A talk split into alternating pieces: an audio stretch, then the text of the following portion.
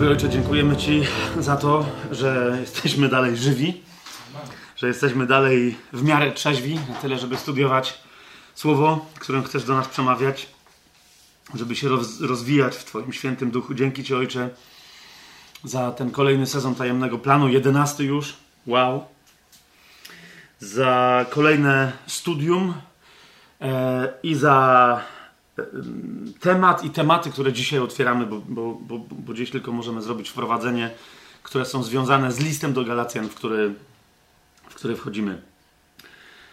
Eee... Ojcze, chociaż to jest być może, być może najsurowszy fragment wszystkich pism Nowego Przymierza, to wciąż jest to Nowe Przymierze. I dlatego na wstępie, do, zwłaszcza do listu do, do Galacjan, prosimy Cię, abyśmy w Twoim Świętym Duchu cały czas pamiętali, kim my jesteśmy dzięki Nowemu Przymierzu, jakie mamy przez Twojego Syna, w Twoim Synu, a naszym Panu Jezusie Chrystusie z Tobą. Ojcze, cały czas w Duchu Świętym, na każdym kroku te, tego studium, tego rozważania, odkrywania kolejnych tajemnic Królestwa w Twoim, w Twoim Słowie. Umacniaj nas i zakorzeniaj w Nowym Przymierzu, w Królestwie Twoim, w świadomości tego, do kogo przynależymy i że to Ty jesteś i na, i na jakich zasadach do Ciebie należymy. I że te zasady w żaden sposób nie, nie zależą od naszego zachowania, od... od od naszych wzlotów czy upadków, ale one zależą tylko i wyłącznie od Twojego nastawienia, które, które od zawsze na zawsze jest niezmienne. Alleluja.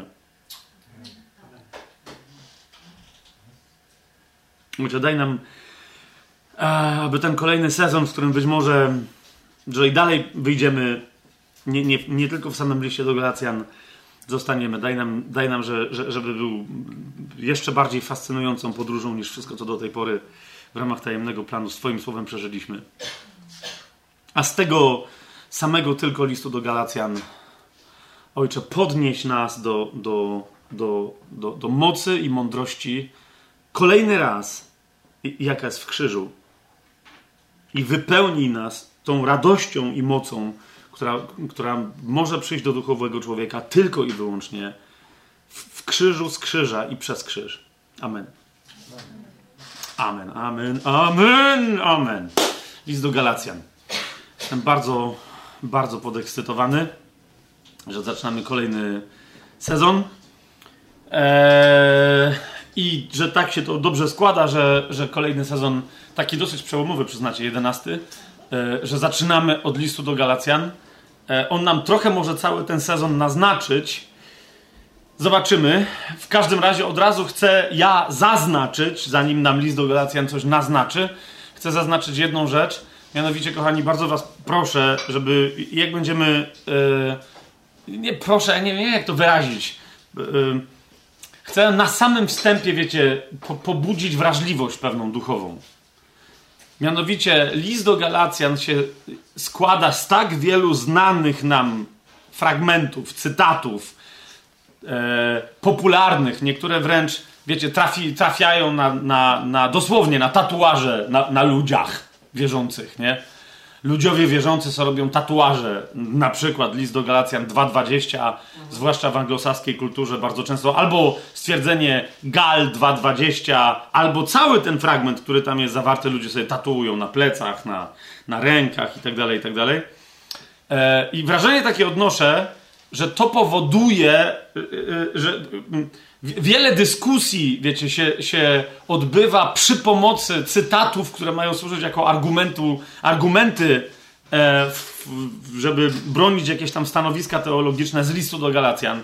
Więc, więc myślę, że, że mamy wrażenie w chrześcijaństwie, ja często się na tym przyłapuję, na takim wrażeniu, że ja znam i że wszyscy inni znamy bardzo dobrze list do Galacjan, a często to jest znajomość tych fragmentów z listu do Galacjan i ona przez to właśnie, że jest fragmentaryczna, jest, jest na tych fragmentach wyświechtana, a bardzo rzadko kiedy mamy znajomość komplementarną listu do Galacjan. Nie? Więc, yy, yy, więc powiem tak, jeżeli jeżeli masz takie wrażenie, na którymkolwiek etapie swojej znajomości Biblii, podróży z Biblią, studium biblijnego i tak dalej, że list do Galacjan jest dla ciebie czymś dobrze znanym, to zawsze przypomnij sobie to, co teraz powiem. Że pod bardzo wieloma względami list do Galacjan jest i jako tekst w ogóle, jako księga w Biblii, i jako tekst Nowego Przymierza, a nawet jako część listów Pawłowych jest czymś absolutnie wyjątkowym. Pod bardzo wieloma względami. Nie? To jest, to jest, to jest yy, księga, która się różni od, od wielu innych ksiąg Nowego Przymierza, gdy chodzi o jej konstrukcję, o, o, o jej sposób sformułowania, o jej adresatów, a nawet powiedziałbym o ton tego listu. On, yy, i, i zaraz do tego powoli yy, dojdziemy, ale dzisiaj tematem naszego studium jest po prostu list do Galat, wprowadzenie do listu do Galacjan. I teraz, rozumiecie, chodzi mi o to, że wyjątkowość tego listu jest oświecająca, pogłębiająca naszą wiarę, wprowadza nas w rozmaite tematy, ale my nieustannie musimy wobec listu, musimy naprawdę, żeby go dobrze rozumieć, wobec listu do Galacjan stać nieco, jak wiecie, jak starotestamentowy prorok wobec Bożej Epifanii, wobec Bożego Objawienia, w zachwycie i w przerażeniu. Okej? W, w duchowym odlocie, gdy chodzi o, o głębie, jakie Paweł wyraża w liście do Galacjan, i jednocześnie w trochę wręcz powiedziałbym w przerażeniu, uważajcie na to, co teraz powiem, wobec tego, jak w pewnych określonych sytuacjach głos Ducha Świętego musi brzmieć zimno, żeby nie rzec lodowato. Okej? List do Galacjan, za chwilę do tego przejdziemy, w swoim tonie, nie wobec ludzi wierzących, nie wobec dzieci bożych i tak dalej, ale wobec pewnego zjawiska dotykającego Kościół, nie jest wypowiedzią wściekłą, bo Duch Święty się nie wścieka, ale jest ewidentnie jedną z najbardziej gniewnych wypowiedzi e, tej epoki przed powrotem Pana Jezusa na ziemię. Powiedziałbym wręcz, że jeżeli, wiecie, jeżeli chcie, ktoś chciałby sobie wyobrazić, jakim tonem będzie Jezus mówił na sądzie narodów, jak będzie sądzić, będzie przemawiać, kiedy wróci na ziemię, kiedy się, kiedy się Góra Oliwna zapadnie, nie, nie to, że zapadnie się, rozpęknie pod jego stopami i się zamieni w Dolinę Sądu wypełnioną krwią i tak. Jezus będzie, będzie wtedy, to nie będzie, rozumiecie, nie będzie huku, nie będzie tych wszystkich rzeczy, a nawet jak będzie jakieś wybuchy i tak dalej, jak sobie ludzie wyobrażają, będzie przede wszystkim głos Jezusa, który będzie cały czas mówić, z parę fragmentów, które to sugerują, cytując i przywołując wszystkie fragmenty prorocze, zwłaszcza ze Starego Przymierza, e, mówiące o Dniu Gniewu Pańskiego. O tym dniu. Jezus będzie je cytować, ale następnie będzie swoje rzeczy dopowiadać i wypowiadać nad narodami. I więc jeżeli gdzieś ktoś e, mówi podobnym tonem, zwłaszcza na to, co ja teraz mówię, i potem sprawdźcie mnie, ale według mnie to jest ton, nie tyle ton Pawła, co ton Ducha Świętego w liście do Galacjan.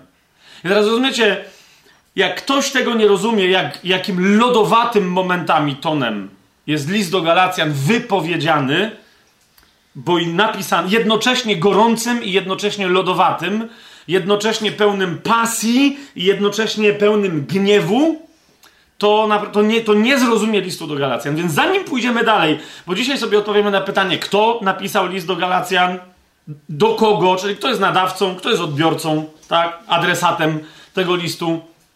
Yy... I nawet nie będę specjalnie odpowiadać kiedy, bo to w tym wypadku nie ma za bardzo znaczenia, ale jakby po co? Tak? Kto, do kogo, po co napisał list do Galacjan? To jest, to jest całe nasze dzisiejsze spotkanie. Ale nawet w tym, rozumiecie, chcę, żebyśmy e, po prostu będziemy też musieli sobie powiedzieć o tym tonie listu, e, e, o tym tonie listu do Galacjan, ponieważ ja tego w żadnym innym, ja wspominam o tym, tak? Jak, jaki ton ma Paweł pisząc do Koryntian, do Rzymian i tak dalej, w jakim... Um, ale tam ten ton, on wynika, on jest związany z treścią. Tu on jest czymś samym w sobie, bym powiedział. Nie? Zatem, szybciutko, żeby dzisiaj się zmieścić w czternastu minutach z całym studium, skoro to są tylko cztery punkty. Zatem, kto jest autorem listu do Galacjan. No, rzecz jasna, Duch Święty, jak autorem całego Pisma Świętego. Ale Duch Święty piszący przez Pawła. Okej? Paweł jest autorem listu do Galacjan tak bardzo, bo jeżeli mówimy o wyjątkowości listu do Galacjan, wszystkie listy Pawła są dyktowane przez Pawła. Pamiętacie, myśmy o tym mówili, chociażby jak mówiliśmy o tym cierniu Pawłowym, w ramach którego mówiłem o tym, co może być tym, tym cierniem, i tam między innymi zwracaliśmy uwagę, że Paweł w większości, e, grubej, zdecydowanej większości swoich listów czasem bierze sam e, pióro, czy czym tam oni pisali, e, i, e, i się podpisuje, czy po, pisze pozdrowienie, i pozdrowienie moją ręką, czyli Pawła pisane, tak? Ehm, tu Paweł, i zaraz sobie to zacytujemy, żebyśmy to dokładnie zobaczyli, tu Paweł wręcz zdaje się sugerować, że albo duża część tego listu jest napisana przez niego, albo wręcz niektórzy komentatorzy mówią, że, że oryginał prawdopodobnie w całości był napisany przez niego, że nie korzysta z sekretarza. Rozumiecie? Niezależnie od tego, że zwraca uwagę tak w tym liście, jak, jak w żadnym innym, że nieraz, że być może, że ma pewien problem ze wzrokiem, to tym bardziej e, pisze ten, w, tym, w tym liście znacznie większą część tekstu niż w jakimkolwiek innym liście. Tak się składa, że śmialiśmy się przed spotkaniem, muszę sobie założyć okulary. Śmiałem się do, do mojej żony, że... Być może, że się ja za bardzo wczułem w Pawła Apostoła i właśnie w tym, przy tym liście muszę zacząć e, korzystać, czytając z tekstu z okularów, ale jeszcze raz, to, wiecie, to nie jest po prostu, no nie? Taka, taka zagrywka. Więc list do Galacjan, pierwszy rozdział, pierwszy i drugi werset. O, e, czyli, po, czyli e, również kiedy porównacie sobie listy Pawła z innymi, E, mamy kolejną bardzo wyjątkową sytuację. Zobaczcie, pierwszy rozdział, pierwszy i drugi werset. Paweł mówi: Paweł, apostoł nie od ludzi, ani przez człowieka, ale przez Jezusa Chrystusa i Boga Ojca, którego wskrzesił z martwych. No okej, okay, to, to jeszcze w tym, w tym nie ma tu niczego wyjątkowego, ale Paweł z, pewne, z jakiegoś powodu pomija ludzi, których normalnie nie pomija, którzy z nim piszą. I wszyscy bracia, którzy są ze mną, nawet nie pisze gdzie, do kościołów Galacji. Nie? To jest pierwsza bardzo istotna rzecz. Paweł, Paweł mówi, jasne, że ja to piszę nie sam, zawsze piszę z ludźmi, którzy są ze mną, ale rozumiecie, to jest pierwsza rzecz, która zaznacza, co, tu się dzieje coś wyjątkowego. Jeszcze, ja tak sobie to wyobrażam, jeszcze raz, ktoś sobie nie musi tego, ale ja tak sobie to wyobrażam, że Paweł, rozumiecie, bierze, bierze, bierze pióro, że trzymam to jakiś tam rylec, wiecie, z atramentem i tak dalej, ale, ale po prostu piszę sam i mówi, ja to do was piszę z braćmi, którzy tu są ze mną, ale zrozumcie dobrze, dzisiaj wyjątkowo nie ma to znaczenia, kto ze mną pisze. Bo ja to do was piszę. Okej? Okay? I później w liście do y, Galacjan, y, dalej w czwartym rozdziale, y, y, rozumiecie, jest kolejna wyjątkowa rzecz, Bo, bo nawet kiedy Paweł zaznacza pewne rzeczy, pisząc do Koryntian, nawet tam nie zaznacza tak surowo jak tutaj, że to jego pisanie jest jego osobiste, tak bardzo osobiste, jak może być tylko osobiste, poród dla matki. Okej? Okay? On mówi, że to, to, co on pisze, to pisanie tego listu, i nie ma tego nigdzie indziej. Nie? To jest rozdział czwarty, yy, dziewiętnasty yy, i dwudziesty werset. Paweł pisze, moje dzieci, które znowu w bólach rodzę, aż Chrystus w was się ukształtuje. Chciałbym teraz być wśród was i zmienić mój głos. Do, chodzi o zmienić ton mojego głosu, bo ja wiem, jak brzmi ten list dla was. Wiem, że wy znacie mój głos i wy wiecie, co to znaczy, jak ja, jakby brzmiał mój głos, jak ja bym mówił tak, jak piszę. I muszę tak pisać. I dlatego wolałbym być z wami, żeby wam to powiedzieć osobiście, ale, ale, no ale mnie nie ma. Chciałbym teraz być wśród was i zmienić swój głos, ponieważ jestem o was bardzo poważnie zatroskany, zaniepokojony. Więc to jest drugie zaznaczenie, że autorem jest Paweł i że ten list jest nieprawdopodobnie osobisty. Nie? Widzicie, widzicie to? To jest jeszcze bardziej niż jego listy do, do Koryntian. No i wreszcie mamy szósty rozdział, ten sławny jedenasty werset, gdzie mamy w U B G tłumaczenie, o którym już mówiliśmy przy okazji, e, e, jak komentowaliśmy sobie ten cierń dla ciała, listę do Koryntian. Tłumaczenie tutaj mamy: widzicie, jaki długi list napisałem do was własnoręcznie. E, gdy tymczasem, sprawdźcie sobie po grecku, e, jest tu wyraźnie napisane, ten nie ma żaden długi list, tylko duże litery, tu jest liczba mnoga. Okay? Tu jest liczba mnoga. Paweł mówi: widzicie, jakie duże litery napisałem do was własnoręcznie.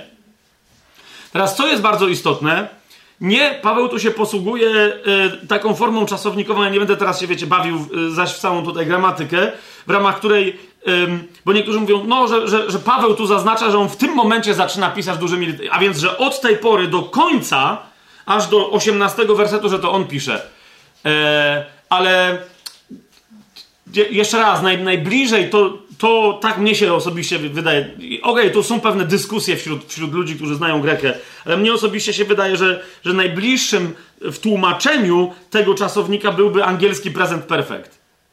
Nie? E, czy, czyli e, I have written. Zobaczcie, jakie duże litery napisałem, czyli, czyli do tej pory już napisałem. Nie? I piszę dalej. To, to jest, to jest, a, więc, a więc według mnie tu jest sugestia, że... że e, że nie od tego momentu, ale że do tego momentu Paweł stawiał duże litery. Nie? I że będzie stawiał dalej aż do samego końca. Więc, więc jak nie, ten komentatorzy niektórych, yy, komentarze niektórych egzegetów, yy, że, że cały ten list prawdopodobnie oryginalnie był napisany dużymi literami, no yy, jest całkiem sensowny. Jeszcze wiecie, w, dzisiejszy, w, w dzisiejszej dobie czasem ludzie w internecie, w komentarzach, jak ktoś pisze samymi dużymi literami, wiecie, to potem ktoś drugi mu zwraca uwagę, przestań się drzeć, no nie, że nie, czemu krzyczysz? Eee, chociażby z tego powodu lubię sobie wyobraź- wyobrażać list do Galacjan dokładnie tak napisany. Wie- wiecie, o co mi chodzi? Teraz druga rzecz, nie? D- druga rzecz. To będzie a propos czasu, kiedy Paweł napisał list do Galacjan. Żeby skrócić te, te, i, i, i skrócić dzisiejszą moją wypowiedź, Eee, ale też odwołać, wiecie, nas do studium, które już zrobiliśmy, do pracy, którą już wykonaliśmy. Otóż według mnie Paweł napisał list do Galacjan, eee, jeszcze raz, nie będziemy się teraz w to za bardzo wdawać, mniej więcej wtedy, kiedy napisał list do Rzymian. Okej? Mniej więcej wtedy. I, i, i nie będziemy teraz, bo jakby czas... Kiedy Paweł napisał list do Galacjan, on, on tu jakby dla, dla, według mnie dla, dla, dla, dla, dla zrozumienia tego listu nie jest aż tak bardzo istotny. Yy, ale to jest, to jest czas, yy, wielu zauważa, że istnieją, wiecie, Paweł pisze listy yy, w różnym, wiecie, my możemy listy Pawła przeczytać w parę godzin, na, powolutku czytając, tak? I czasem tego nie rozumiemy, że pomiędzy niektórymi z nich istnieje przestrzeń może nawet dwudziestu paru lat, nie? I, i, I to pisze ten sam człowiek, ale wiecie, Paweł tuż po nawróceniu swoim, swoim, swoim, to, to tuż po swoim nawróceniu Paweł, to niekoniecznie jest ten Paweł, który być może przeżył e, sąd wobec Nerona, wcale niekoniecznie wtedy umarł i potem jeszcze żył, odwiedził Hiszpanię i tak dalej, a więc wiecie, Paweł, który pisze jedne, jedne z pierwszych listów, to niekoniecznie jest Paweł, który pisze potem drugi list do Tymoteusza. Tak? Więc język i tak dalej. Natomiast gdy, yy, nawet gdy chodzi o język, podobieństwa między listem do Rzymian a listem do Galacjan, gdy chodzi o sformułowania, o tematykę, o, rozumiecie, są tak nieprawdopodobne podobieństwa, to są po prostu paralelizmy. Tak?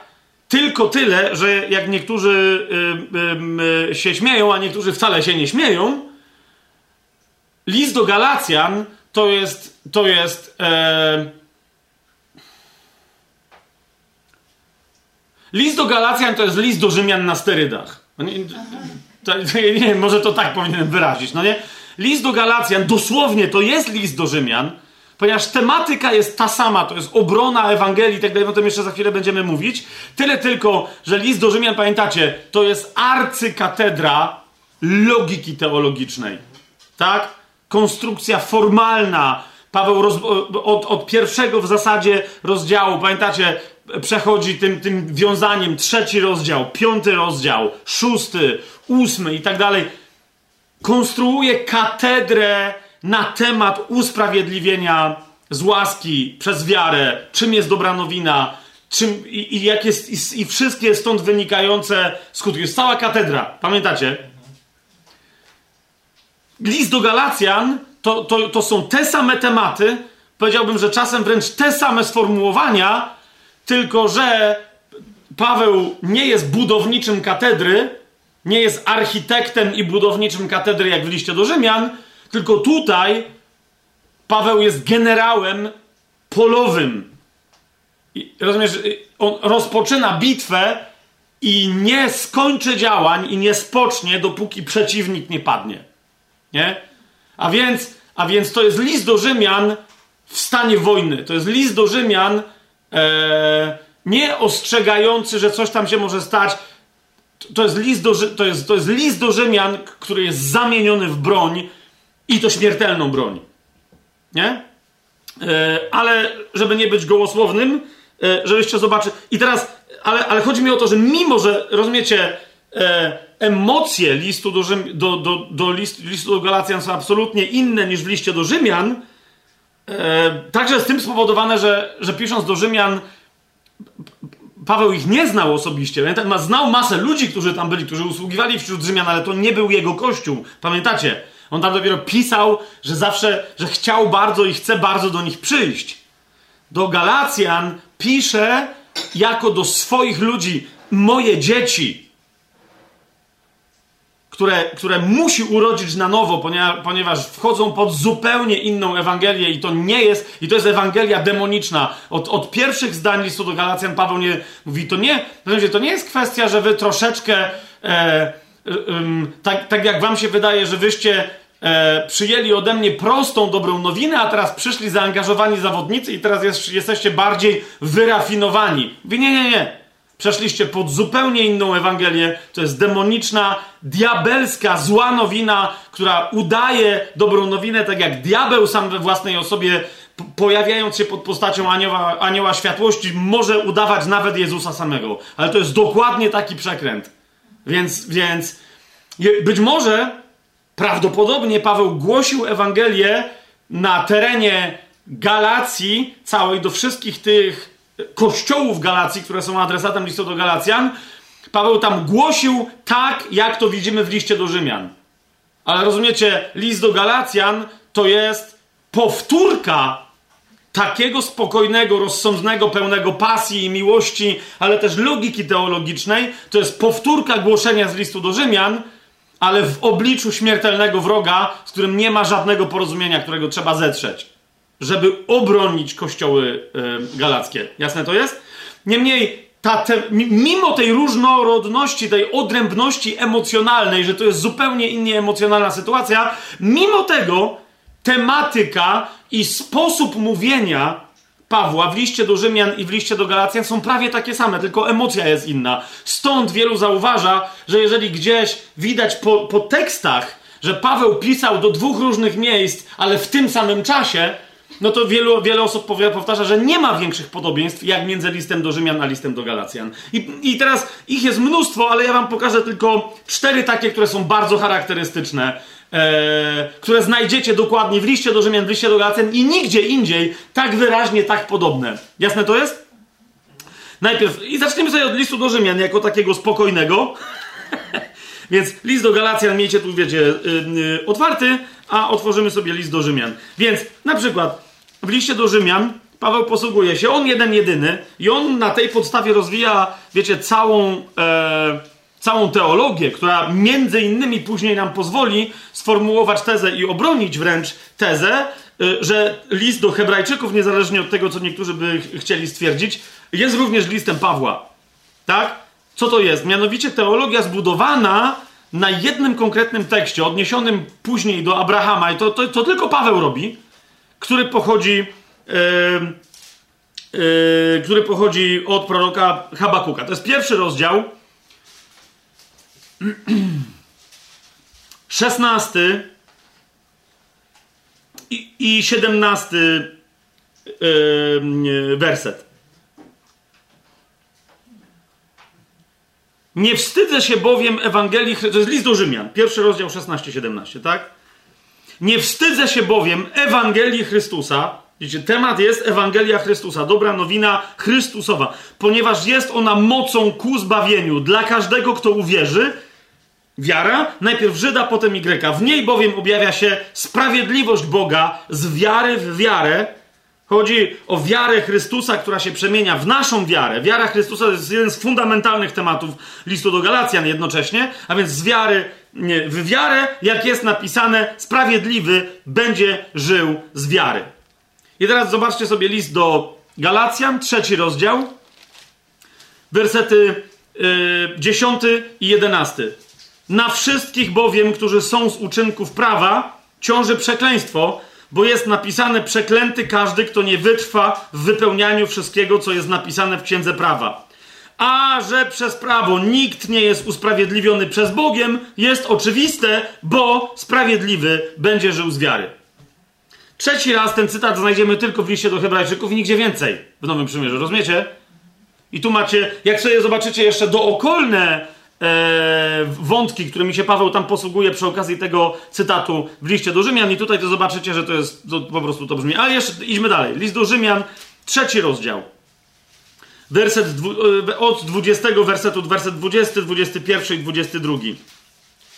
List do Rzymian, trzeci rozdział, dwudziesty do dwudziestego drugiego. Paweł pisze: dlatego z uczynków prawa nie będzie usprawiedliwione żadne ciało. Zwróćcie uwagę nawet na język, na sformułowanie: z uczynków prawa nie będzie usprawiedliwione żadne ciało w jego oczach, gdyż przez prawo jest poznanie grzechu.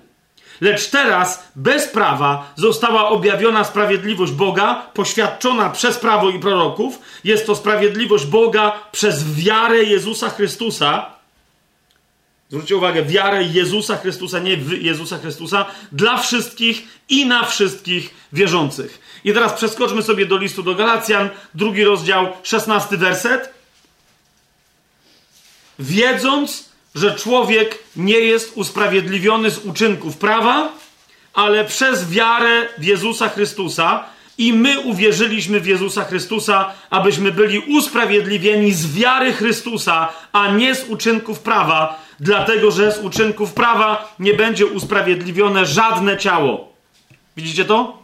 Jest inaczej ustawiona, yy, mamy inwersję pewnych wyrazów, sformułowań w zdaniu, ale w zasadzie to zdanie się składa z, z tych samych sformułowań, co to, które dopiero co zacytowałem z listu do Rzymian. Tyle tylko, że znów emocje tu są poważne. Tu to jest naprawdę Paweł, który krzyczy. Tam to jest Paweł, który pisze, który dyktuje tekst teologiczny. Tu jest Paweł, który pisze, no bo musi, ale normalnie to jest, wiecie, yy, to by się nagrał komuś na Sygnalu. Nie? Po, po prostu on by nie pisał es em es a, tylko by, się, by mu się nagrał. Czy wy rozumiecie, co do was mówię? To nie było, on by nie pisał. Nie? Tylko no wtedy nie było nagrań, ale to jest dokładnie to samo. Dalej, zobaczcie, kolejny, no paralelizm, nie, nie, nie umiem tego inaczej, to nie jest podobieństwo, to jest równoległy tekst. List do Rzymian, ósmy rozdział, wersety piętnasty do siedemnastego. Nie otrzymaliście ducha niewoli, aby się znowu bać, ale otrzymaliście ducha usynowienia, przez którego wołamy: Abba, Ojcze. Ten to duch poświadcza naszemu duchowi, że jesteśmy dziećmi Bożymi, a jeśli dziećmi, to i dziedzicami Boga, a współdziedzicami Chrystusa. Mamy to? O tym, o wołaniu Abba, Ojcze. I co się okazuje, gdzie jeszcze znajdujemy to wołanie? No oczywiście w liście do Galacjan, w czwartym rozdziale, wersety szósty, siódmy. A ponieważ jesteście synami, Bóg posłał do waszych serc ducha swojego Syna, wołającego Abba, Ojcze.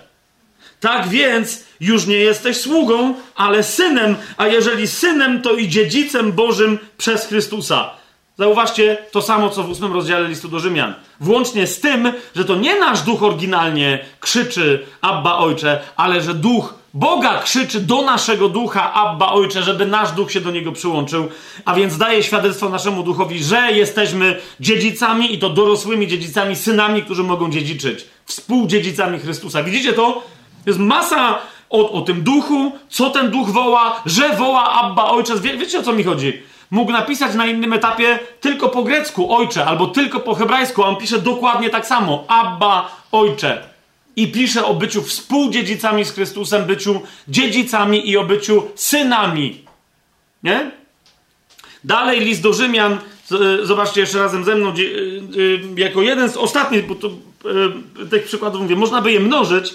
Zauważcie, list do Galacjan, sześć rozdziałów, list do Rzymian, więcej niż dwa raz, dwa i pół raza więcej w zasadzie, a tych podobieństw jest, jest niesamowita ilość. W zasadzie każdy fragment listu do Galacjan, prawie każdy fragment, włącznie wiecie, z, z odwoływaniem się do Abrahama i tak dalej, i tak dalej, znajdziesz paralele e, i odwołanie się do tych samych tematów. To jest, wiecie, tak jakby Paweł e, mówił na odległość do dwóch różnych społeczności, do dwóch różnych kościołów, to samo kazanie, ale ponieważ ma dwóch różnych adresatów, to je mówi w inny sposób.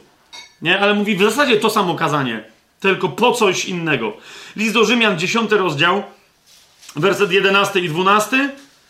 Mówi bowiem pismo, każdy, kto w niego wierzy, nie będzie zawstydzony. Nie ma różnicy, gdyż nie ma różnicy między Żydem a Grekiem, bo ten sam Pan wszystkich jest bogaty względem wszystkich, którzy go wzywają. No i list do Galacjan, trzeci rozdział. Kto wie, czy dla niektórych nie najsławniejszy fragment, trzeci rozdział, dwudziesty szósty do dwudziestego ósmego wersetu. Wszyscy bowiem jesteście synami Bożymi przez wiarę w Chrystusa Jezusa. Kto w Niego wierzy, tam było nie będzie zawstydzony, tak? Bo wszyscy, którzy zostaliście ochrzczeni w Chrystusie, przyodzialiście się w Chrystusa. Nie ma Żyda ani Greka, nie ma niewolnika ani wolnego, nie ma mężczyzny ani kobiety. Wszyscy bowiem jedno jesteście w Chrystusie Jezusie. Ale pierwszy raz to sformułowanie, zwróćcie uwagę, jak idziemy chronologicznie, kolejność chronologicznie, ee, tą... E, numerologicznie, że tak powiem, idąc według numeracji ksiąg Nowego Przymierza, to to sformułowanie nie ma Żyda ani Greka jest naj, pojawia się najpierw u Pawła w liście do Rzymian, a nie w liście do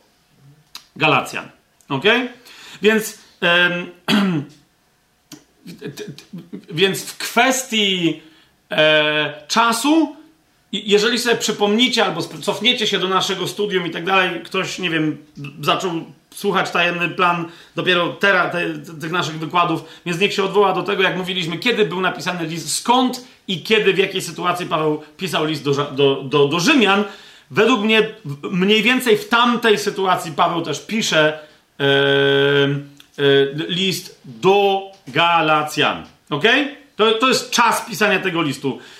Yy, tam już to rozważaliśmy, więc teraz nie będę do tego wracać. Teraz, zanim pójdziemy dalej, chcę nieco więcej powiedzieć na temat tego gniewu, na temat tego tonu. Chcę wam pokazać pewną rzecz przez porównanie z innymi tekstami e, Nowego Przymierza, zwłaszcza, nie, zwłaszcza Pawłowymi. Ale zanim pójdziemy dalej, e, bo czasem niektórzy mówią, że ale czy można w ogóle... Jak się przyjrzymy temu, jak Paweł się odzywa w niektórych miejscach, on się nigdzie tak brutalnie nie odzywa, jak w liście do Galacjan, nie? Większość tych jego odzywek, które są no, odzywkami, są z brutalnymi sformułowaniami. Naprawdę. Nie? Zimnymi, pełnymi gniewu, koniecznymi, żeby ciąć, jak, jak po prostu wyparzonym, a potem wychłodzonym w zamrażarce z skalpelem. To, to większość tych, jeżeli nie wszystkie w zasadzie, z brutalnych wypowiedzi Pawła, bo jest troszeczkę brutalnych wypowiedzi innych osób w Nowym Przymierzu, ale w zasadzie wszystkie te brutalne wypowiedzi Pawła znajdują się w liście do Galacjan. Nie? Nie, bo niektórzy mówią, Fabian, ale czy aby na pewno tak jest, że tutaj Paweł powiedział aż tak ostro, a tam powiedział aż tak brzydko, a, tak, a tu powiedział aż tak chamsko. No tak, no ale dlaczego, bym, czy, czy człowiek w Duchu Bożym może, może tak powiedzieć? Ehm, istnieje taki rodzaj gniewu, który, i teraz zrozumcie mnie dobrze, potem te, y, t, samo to sformułowanie zostało, było nadużywane i przypisywane różnym stanom emocjonalnym różnych ludzi, różnych religii, różnych organizacji. Chodzi mi mianowicie o sformułowanie sprawiedliwy albo słuszny gniew. Nie?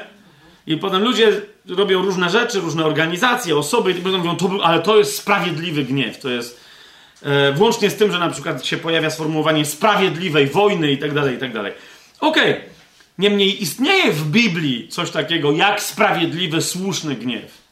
Przykładem takiego gniewu są postawy prorocze na czele z, z postawą Pana Jezusa, który który ukry- u- przygotowuje sobie bat, bardzo długi, k- skręca go sobie, a potem z tym batem wchodzi do świątyni wypędzić przekupniów. Pamiętacie? To jest to. Jest, to.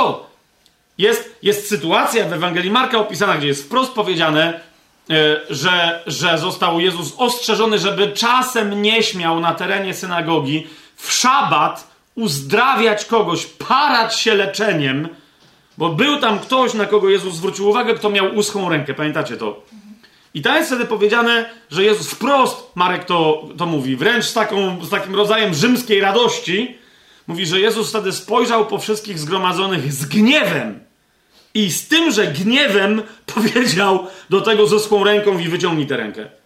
I on, i on, rozumiecie, nie wiadomo, czy pod wpływem strachu, czy czego, w każdym razie wyciągnął tę rękę i już był uzdrowiony. Ale cała reszta nic nie zrobiła, tylko się zawstydziła, ponieważ Jezus na nich się zagniewał. Mówi, to krowę wyciągniecie z rowu.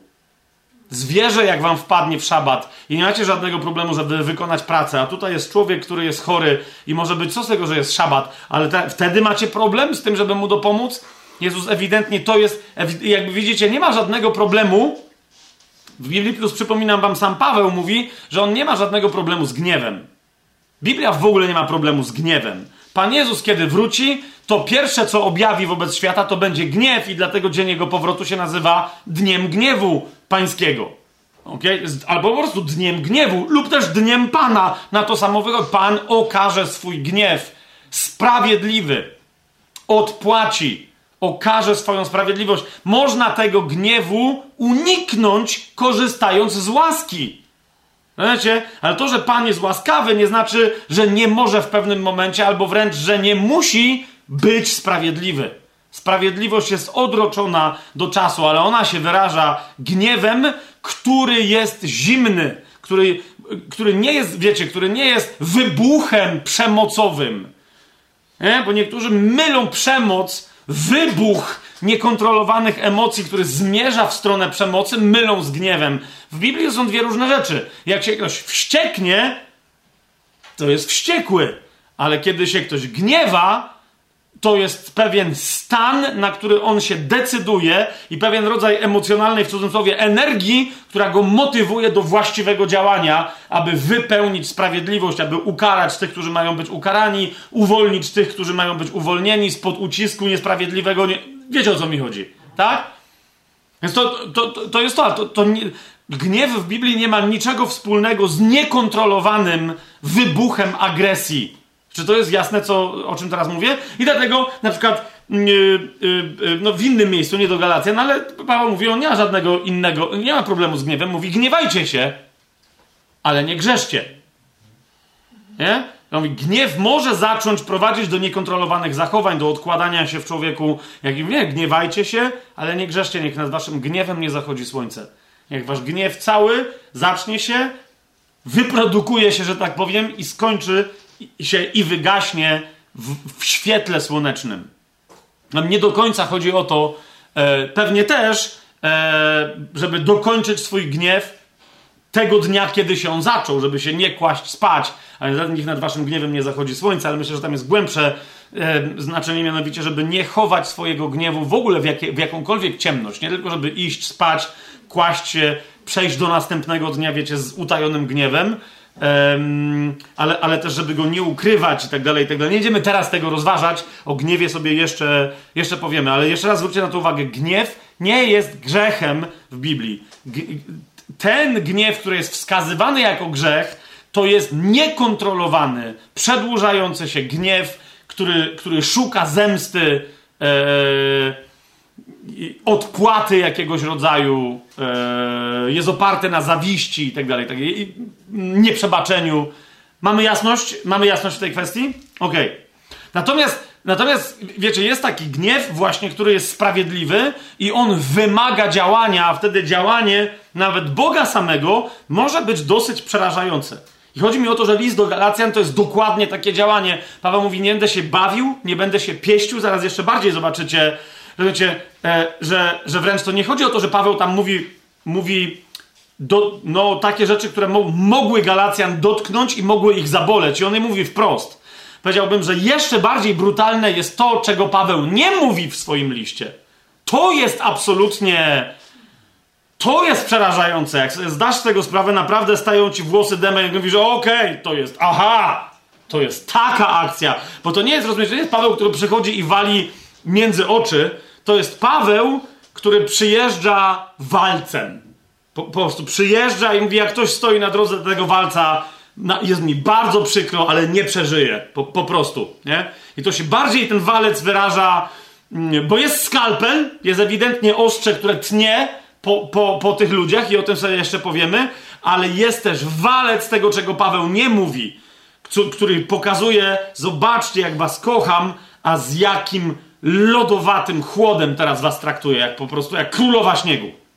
Nie? Więc, ale zanim przejdziemy dalej, yy, jedyny opis adekwatny, który znalazłem dla siebie, kiedyś zastanawiając się nad tym i pytając się, panie, ale jedyny opis, który znalazłem, w którym pan mi powiedział, na, na, naprawdę, to jest moje przekonanie, że to jest działający z rozmysłem rodzic, który nie pozwoli ginąć swoim dzieciom, który widzi, że jego dzieci, może nawet pełnoletnie, ale niektóre jeszcze niepełnoletnie, dostały się pod wpływy dealerów. I on wysyła wiadomość, was ostrzegam, że jak z nimi zostaniecie, to całkiem możliwe, że jak dopadnę dealerów i to nie będzie dopadnie, ja się z, nich, z nimi nie będę bawił, to będzie spotkanie Rosjanina z Turkami. Swoją drogą Galacja, będzie to, nie? Turcy, jak głosi stary dowcip, zawsze przychodzą na strzelaninę z nożami. Nie? I on mówi, oni na pewno przyjdą z nożami, ja przyjdę na pewno z kałachem i dlatego bardzo was proszę, nie stójcie w pobliżu, bo kałach ma spory odrzut i ktoś może z was dostać przy okazji i nie będę się bawił. To jest dokładnie to, co zrobię z dealerami. To jest dokładnie to, nic innego. Nie pozwolę dealować moim dzieciom białej śmierci. Opium religijnego... Yy,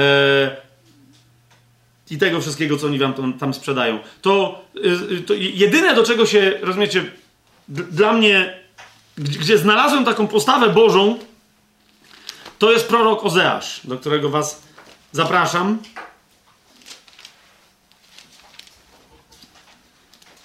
Otóż u Ozeasza, który jest po Danielu, a przed Joelem, yy, Pan mówi, jak odejście jego ludu od niego pod pozorem przestrzegania prawa i tak dalej, i tak dalej, i tak dalej, przez praktyki religijne, do jakiego stanu doprowadza jego serce. I list do Galacjan, jeszcze raz, zrozumcie, wszystkie tematy teologiczne, które tam będziemy rozważać, one się naprawdę nie nadają, one się może nadają na wściekłe graffiti czarno-czerwone, typu, wiecie, Antifa, czy nie wiem co tam jeszcze, nie?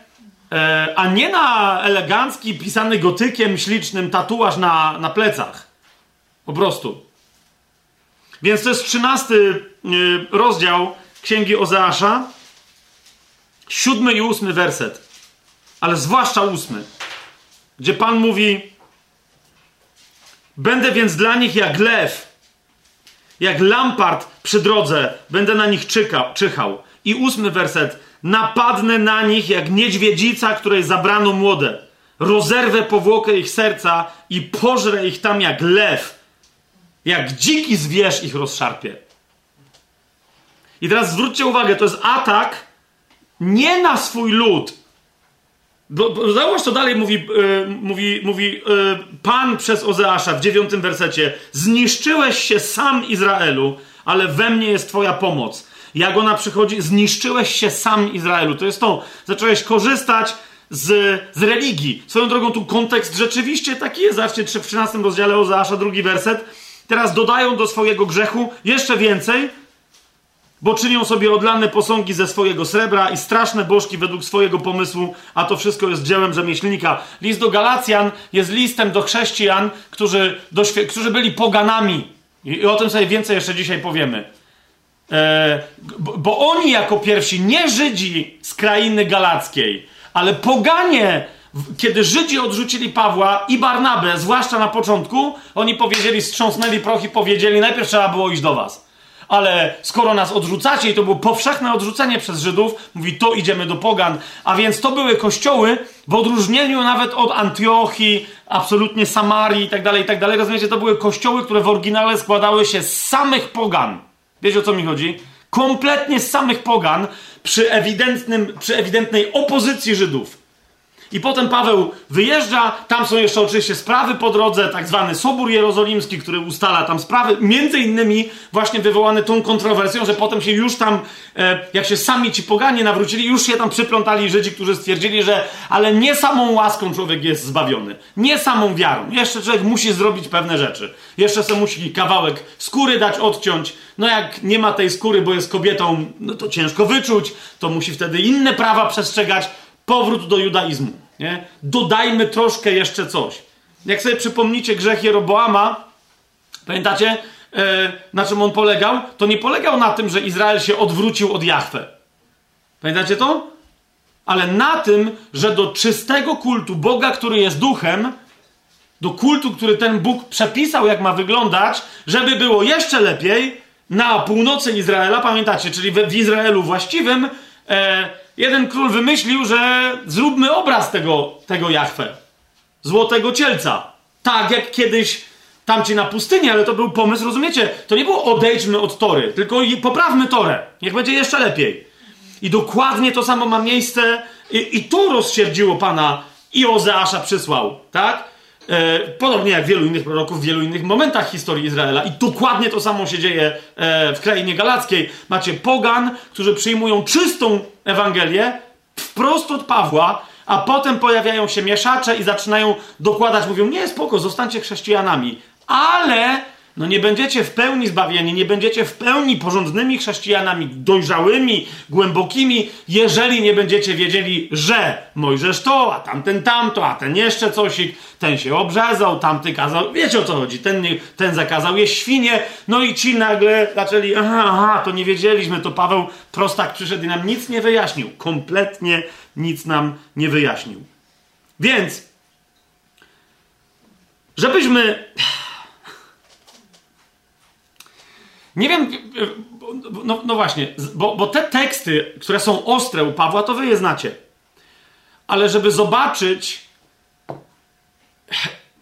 czym się Paweł, bo to, to Paweł, znowu, to Pawła odróżnia list do Galacjan, to Pawła odróżnia, ale to, co według mnie wstrząsająco odróżnia list do Galacjan od wszystkich innych, innych listów Pawłowych, to jest to, czego Paweł do nich nie pisze. I teraz, żebyśmy, wiecie, zrobimy sobie taki według mnie, e, nawet jeżeli troszeczkę na to poświęcimy czasu, ale mówię wam, e, doświadczenie jest naprawdę wstrząsające. Jest naprawdę wstrząsające. Mianowicie, i proszę was, żebyście po drodze, jak będziemy teraz poszczególne teksty sobie otwierali, bardzo was proszę, zróbcie sobie niespodziankę, okej? I jak pominiemy list do Galacjan, żeby coś zobaczyć, to proszę, żebyście nie sprawdzali na chybcika, jak to wygląda, wiecie, tylko, okej? Zróbmy sobie razem jeden eksperyment, dobra? Otóż, otóż zobaczcie. Wszystkie inne listy Pawła, które on pisze do kogoś, do jakichś społeczności. Nie chodzi mi o teraz o, o Tytusa, Tymoteusza, czy tam Filemona, tak? Otwórzmy sobie list do Rzymian. Od czego zawsze Paweł zaczyna? Zawsze. Spójrzcie. Pierwszy rozdział, on się przedstawia, on mówi... Pisze, do kogo się zwraca, czyli kto jest adresatem tego listu, gdyby ktoś po drodze go przejął, tak? W siódmym wersecie wszystkim, którzy jesteście w Rzymie. I teraz zwróćcie uwagę, co się dzieje zaraz po tym po, pozdrowieniu, no bo on tam, wiesz, łaska, siódmy werset, łaska wam i pokój od Boga. A więc jest pozdrowienie, jest, jest nadawca, jest odbiorca, widzicie to? I jest jakby takie pozdrowienie, nie no, dzień dobry, hello, what's up, what's going on, tak? Tylko, tylko zawsze jest łaska wam i pokój, to jest pozdrowienie, to jest dzień dobry, dobry wieczór, dobranoc, w razie gdybyśmy się mieli, mieli więcej nie zobaczyć, tak? Pozdrowienie chrześcijańskie, łaska wam i pokój. Ale potem Paweł pisze, najpierw dziękuję mojemu Bogu przez Jezusa Chrystusa za was wszystkich. Widzicie to? I to jego podziękowanie się rozwija, jak on, co on słyszał o Rzymianach, o Rzymianach, jak ich docenia. Rozumiecie, o co mi chodzi? A więc jest nadawca, odbior... tak jest, autor, czyli nadawca, odbiorca, czyli adresat, pozdrowienie i podziękowanie, docenienie e, nadawcę, do którego, e, zbiorowego e, od, odbiorcę, do którego Paweł pisze. Mamy jasność? Pierwszy list do Koryntian sobie otwórzmy. Pierwszy list do Koryntian sobie otwórzmy. Nie? Pierwszy list do... I, i wiecie, co się dzieje w pierwszym do Koryntian. Paweł mówi, że no, zbereźnicy, kazirodztwo u siebie... No wiecie, najgorsze rzeczy Paweł do nich pisze, tak? Niemniej, pierwszy rozdział, trzeci werset, łaska wam i pokój od Boga. Tak?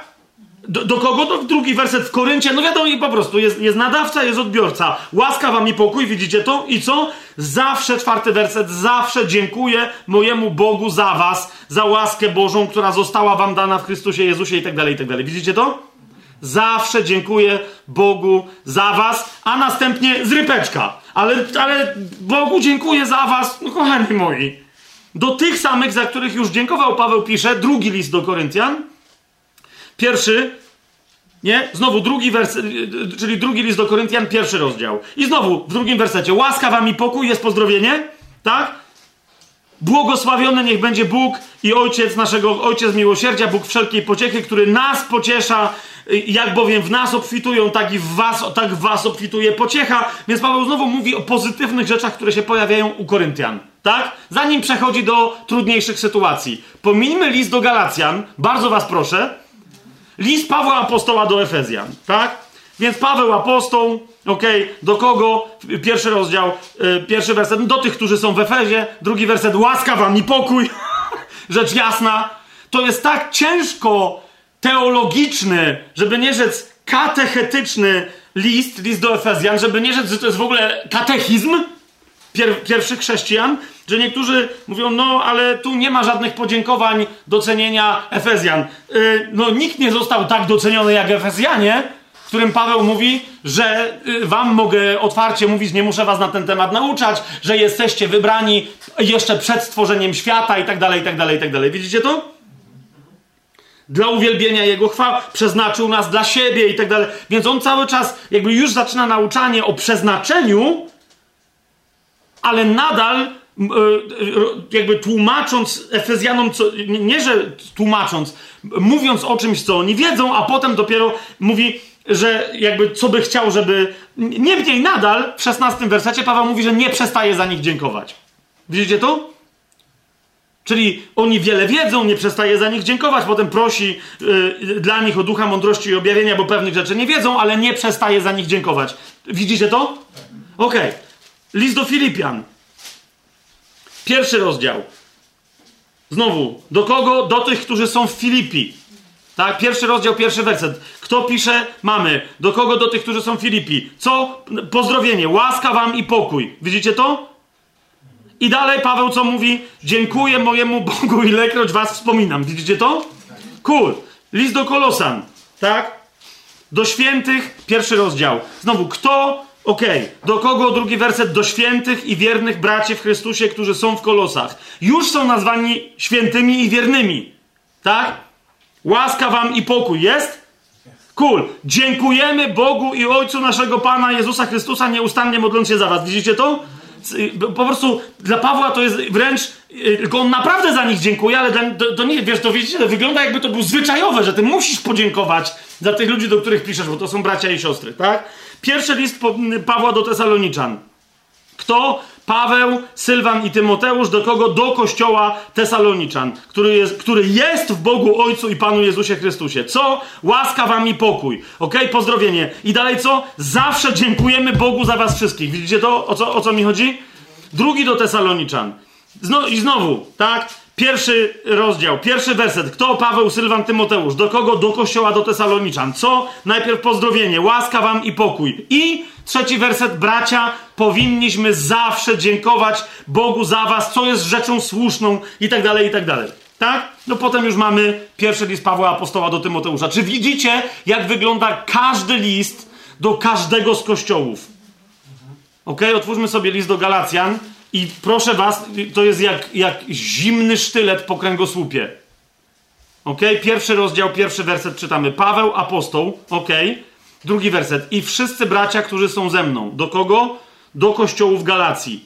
Pozdrowienie. Łaska wam i pokój od Boga Ojca i naszego Pana Jezusa Chrystusa, który wydał samego siebie za nasze grzechy, wow, aby nas wyrwać z obecnego świata według woli Boga i Ojca naszego, któremu jednemu chwała na wieki wieków. Amen. Szósty werset. Dziwię się, że tak szybko dajecie się odwieść od tego, który was powołał ku łasce Chrystusa. Ja pierdzielę. Rozumiecie, co się dzieje? I dopiero w momencie, kiedy widzisz, jak Paweł pisze każdy inny list, widzisz, co tu się dzieje? Rozumiesz, nie ma nic, nie ma, że dziękuję za was, nie ma, tam masz kazirodców, masz cały odlot koryntiański, rozumiesz, cały odlot Tesaloniczan, którzy uwierzyli w ogóle w list, którego Paweł nie napisał, mówi, no ogarnijcie się, rozumiecie, i nie ma czegoś takiego, jak tutaj widzicie to. Paweł mówi, naprawdę się wam dziwię. Wie, wiecie, a jak Paweł mówi, że się czemuś dziwi, no on się nie dziwi, no nie? On tylko delikatnie zaczyna, żeby ci zaraz pogruchotać kości teologicznie. Wow! Wow! Teraz możemy zrobić podobny eksperyment, ale go nie musimy robić. No bo, jeszcze raz, ale jak sobie sprawdzicie, koniec każdego z listów tych zbiorowych, nie? Pewien list do Rzymian, pamiętacie? Pozdrawiają was ci, pozdrawiają was tamci, tych pozdrówcie od tych, tym przekażcie list, to zróbcie, tam coś. Jest, wiecie, jest cała, jest cała nakrętka, cała nakrętka. Jak się kończyli? W każdym znowu będziecie mieć ten sam wzorzec w końcu listu. Pozdrówcie, pozdrówcie tych, tamci pozdrawiają was, pozdrowieniem, po, po, pozdrówcie pocałunkiem, ci was kochają, tamtych wiem, że wy kochacie, ten się ma dobrze. Wie, wiecie, o co mi chodzi? Jest jedność z całym ciałem Chrystusa. Zobaczcie, jak się kończy list do Galacjan. To jest szósty rozdział. Do szesnastego wersetu Paweł naucza. A na tych wszystkich, którzy będą postępować według tej zasady, pokój i miłosierdzie, włącznie z Izraelem Bożym. Nie? I Paweł tu kończy nauczanie dopiero. Obczajacie? To nie ma żadnych pozdrowień. I w momencie, kiedy wszędzie by się zaczynały pozdrowienia, co Paweł mówi? Odtąd niech mi nikt nie sprawia przykrości. Ja bowiem, bowiem na swoim ciele noszę piętna Pana Jezusa. I nie ma dalej żadnego pozdrowienia, jest tylko łaska naszego Pana Jezusa Chrystusa z waszym duchem, bracia. Amen. To samo jest, wiecie, w każdym innym liście, jako jedno zdanie utopione jak śliweczka w syropie pozdrowień pełnych miłości itd., itd. Tu wow! Znaczy, Paweł do końca utrzymuje ton, mówi, ja nie żartuję. Rozumiecie? Macie do czynienia ze śmiertelnym wirusem, więc nie będę łagodzić mojego tonu aż do samego końca. Nieprawdopodobne, co się tutaj dzieje, kochani. Nieprawdopodobne. I teraz jak o tym pamiętamy, czego Paweł nie pisze w liście do Galacjan. Jest to jasne?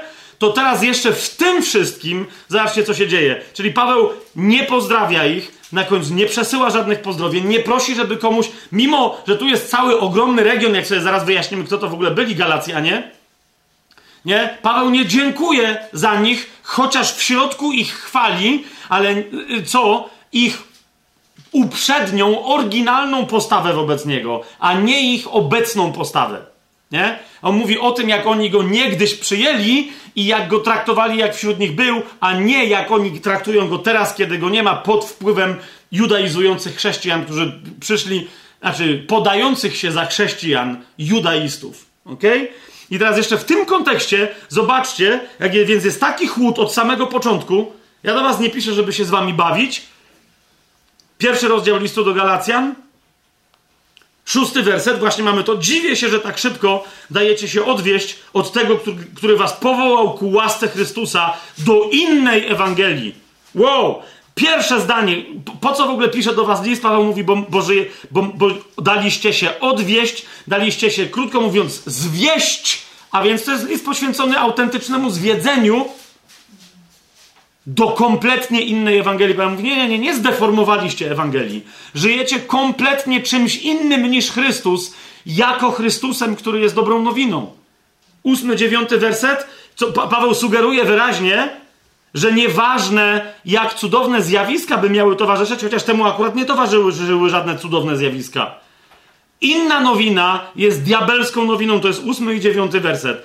Choćbyśmy nawet my, albo my, mówi Paweł, ja przyjdę, to nie ma znaczenia, jaka to jest osoba, to ważne, liczy się treść tej Ewangelii. Albo anioł z nieba głosił wam Ewangelię inną od tej, którą wam głosiliśmy, niech będzie przeklęty. Gdzie, w jakim innym miejscu znajdziecie u Pawła, rozumiecie, taki język anatemiczny, niech będzie przeklęty. To jest, rozumiecie, to jest potępione raz na zawsze w piekle. Nie? Ktokolwiek głosi taką rzecz i od tego mówi, jeżeli to jest anioł, to niech będzie przeklęty. Ktoś inny, jeżeli by pozostał w takiej Ewangelii, to wybrał potępienie i niech będzie potępiony, skoro to jest jego wybór. Jak powiedzieliśmy przedtem, zobaczcie dziewiąty werset, tak i teraz znowu mówię, nie przedtem, przedtem, czyli przed chwilą, w poprzednim wersecie.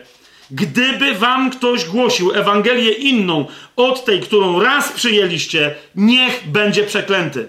Paweł mówi, to a, a wiem, że przyjęliście, ktoś do was przyszedł, kapujecie? Nie było, e, to są nasi bracia i siostry, tylko nieco judaizujący. Paweł mówi, jeżeli to, co ja widzę, że się w was dzieje, oni robią, niech będą przeklęci. Kapujecie, co to jest za język? Paweł mówi, idę na konfrontację i Bóg mi świadkiem, że tu chodzi o życie wieczne albo w niebie, albo w piekle. Życie wieczne w radości z Chrystusem, albo w potępieniu z diabłem i z jego aniołami.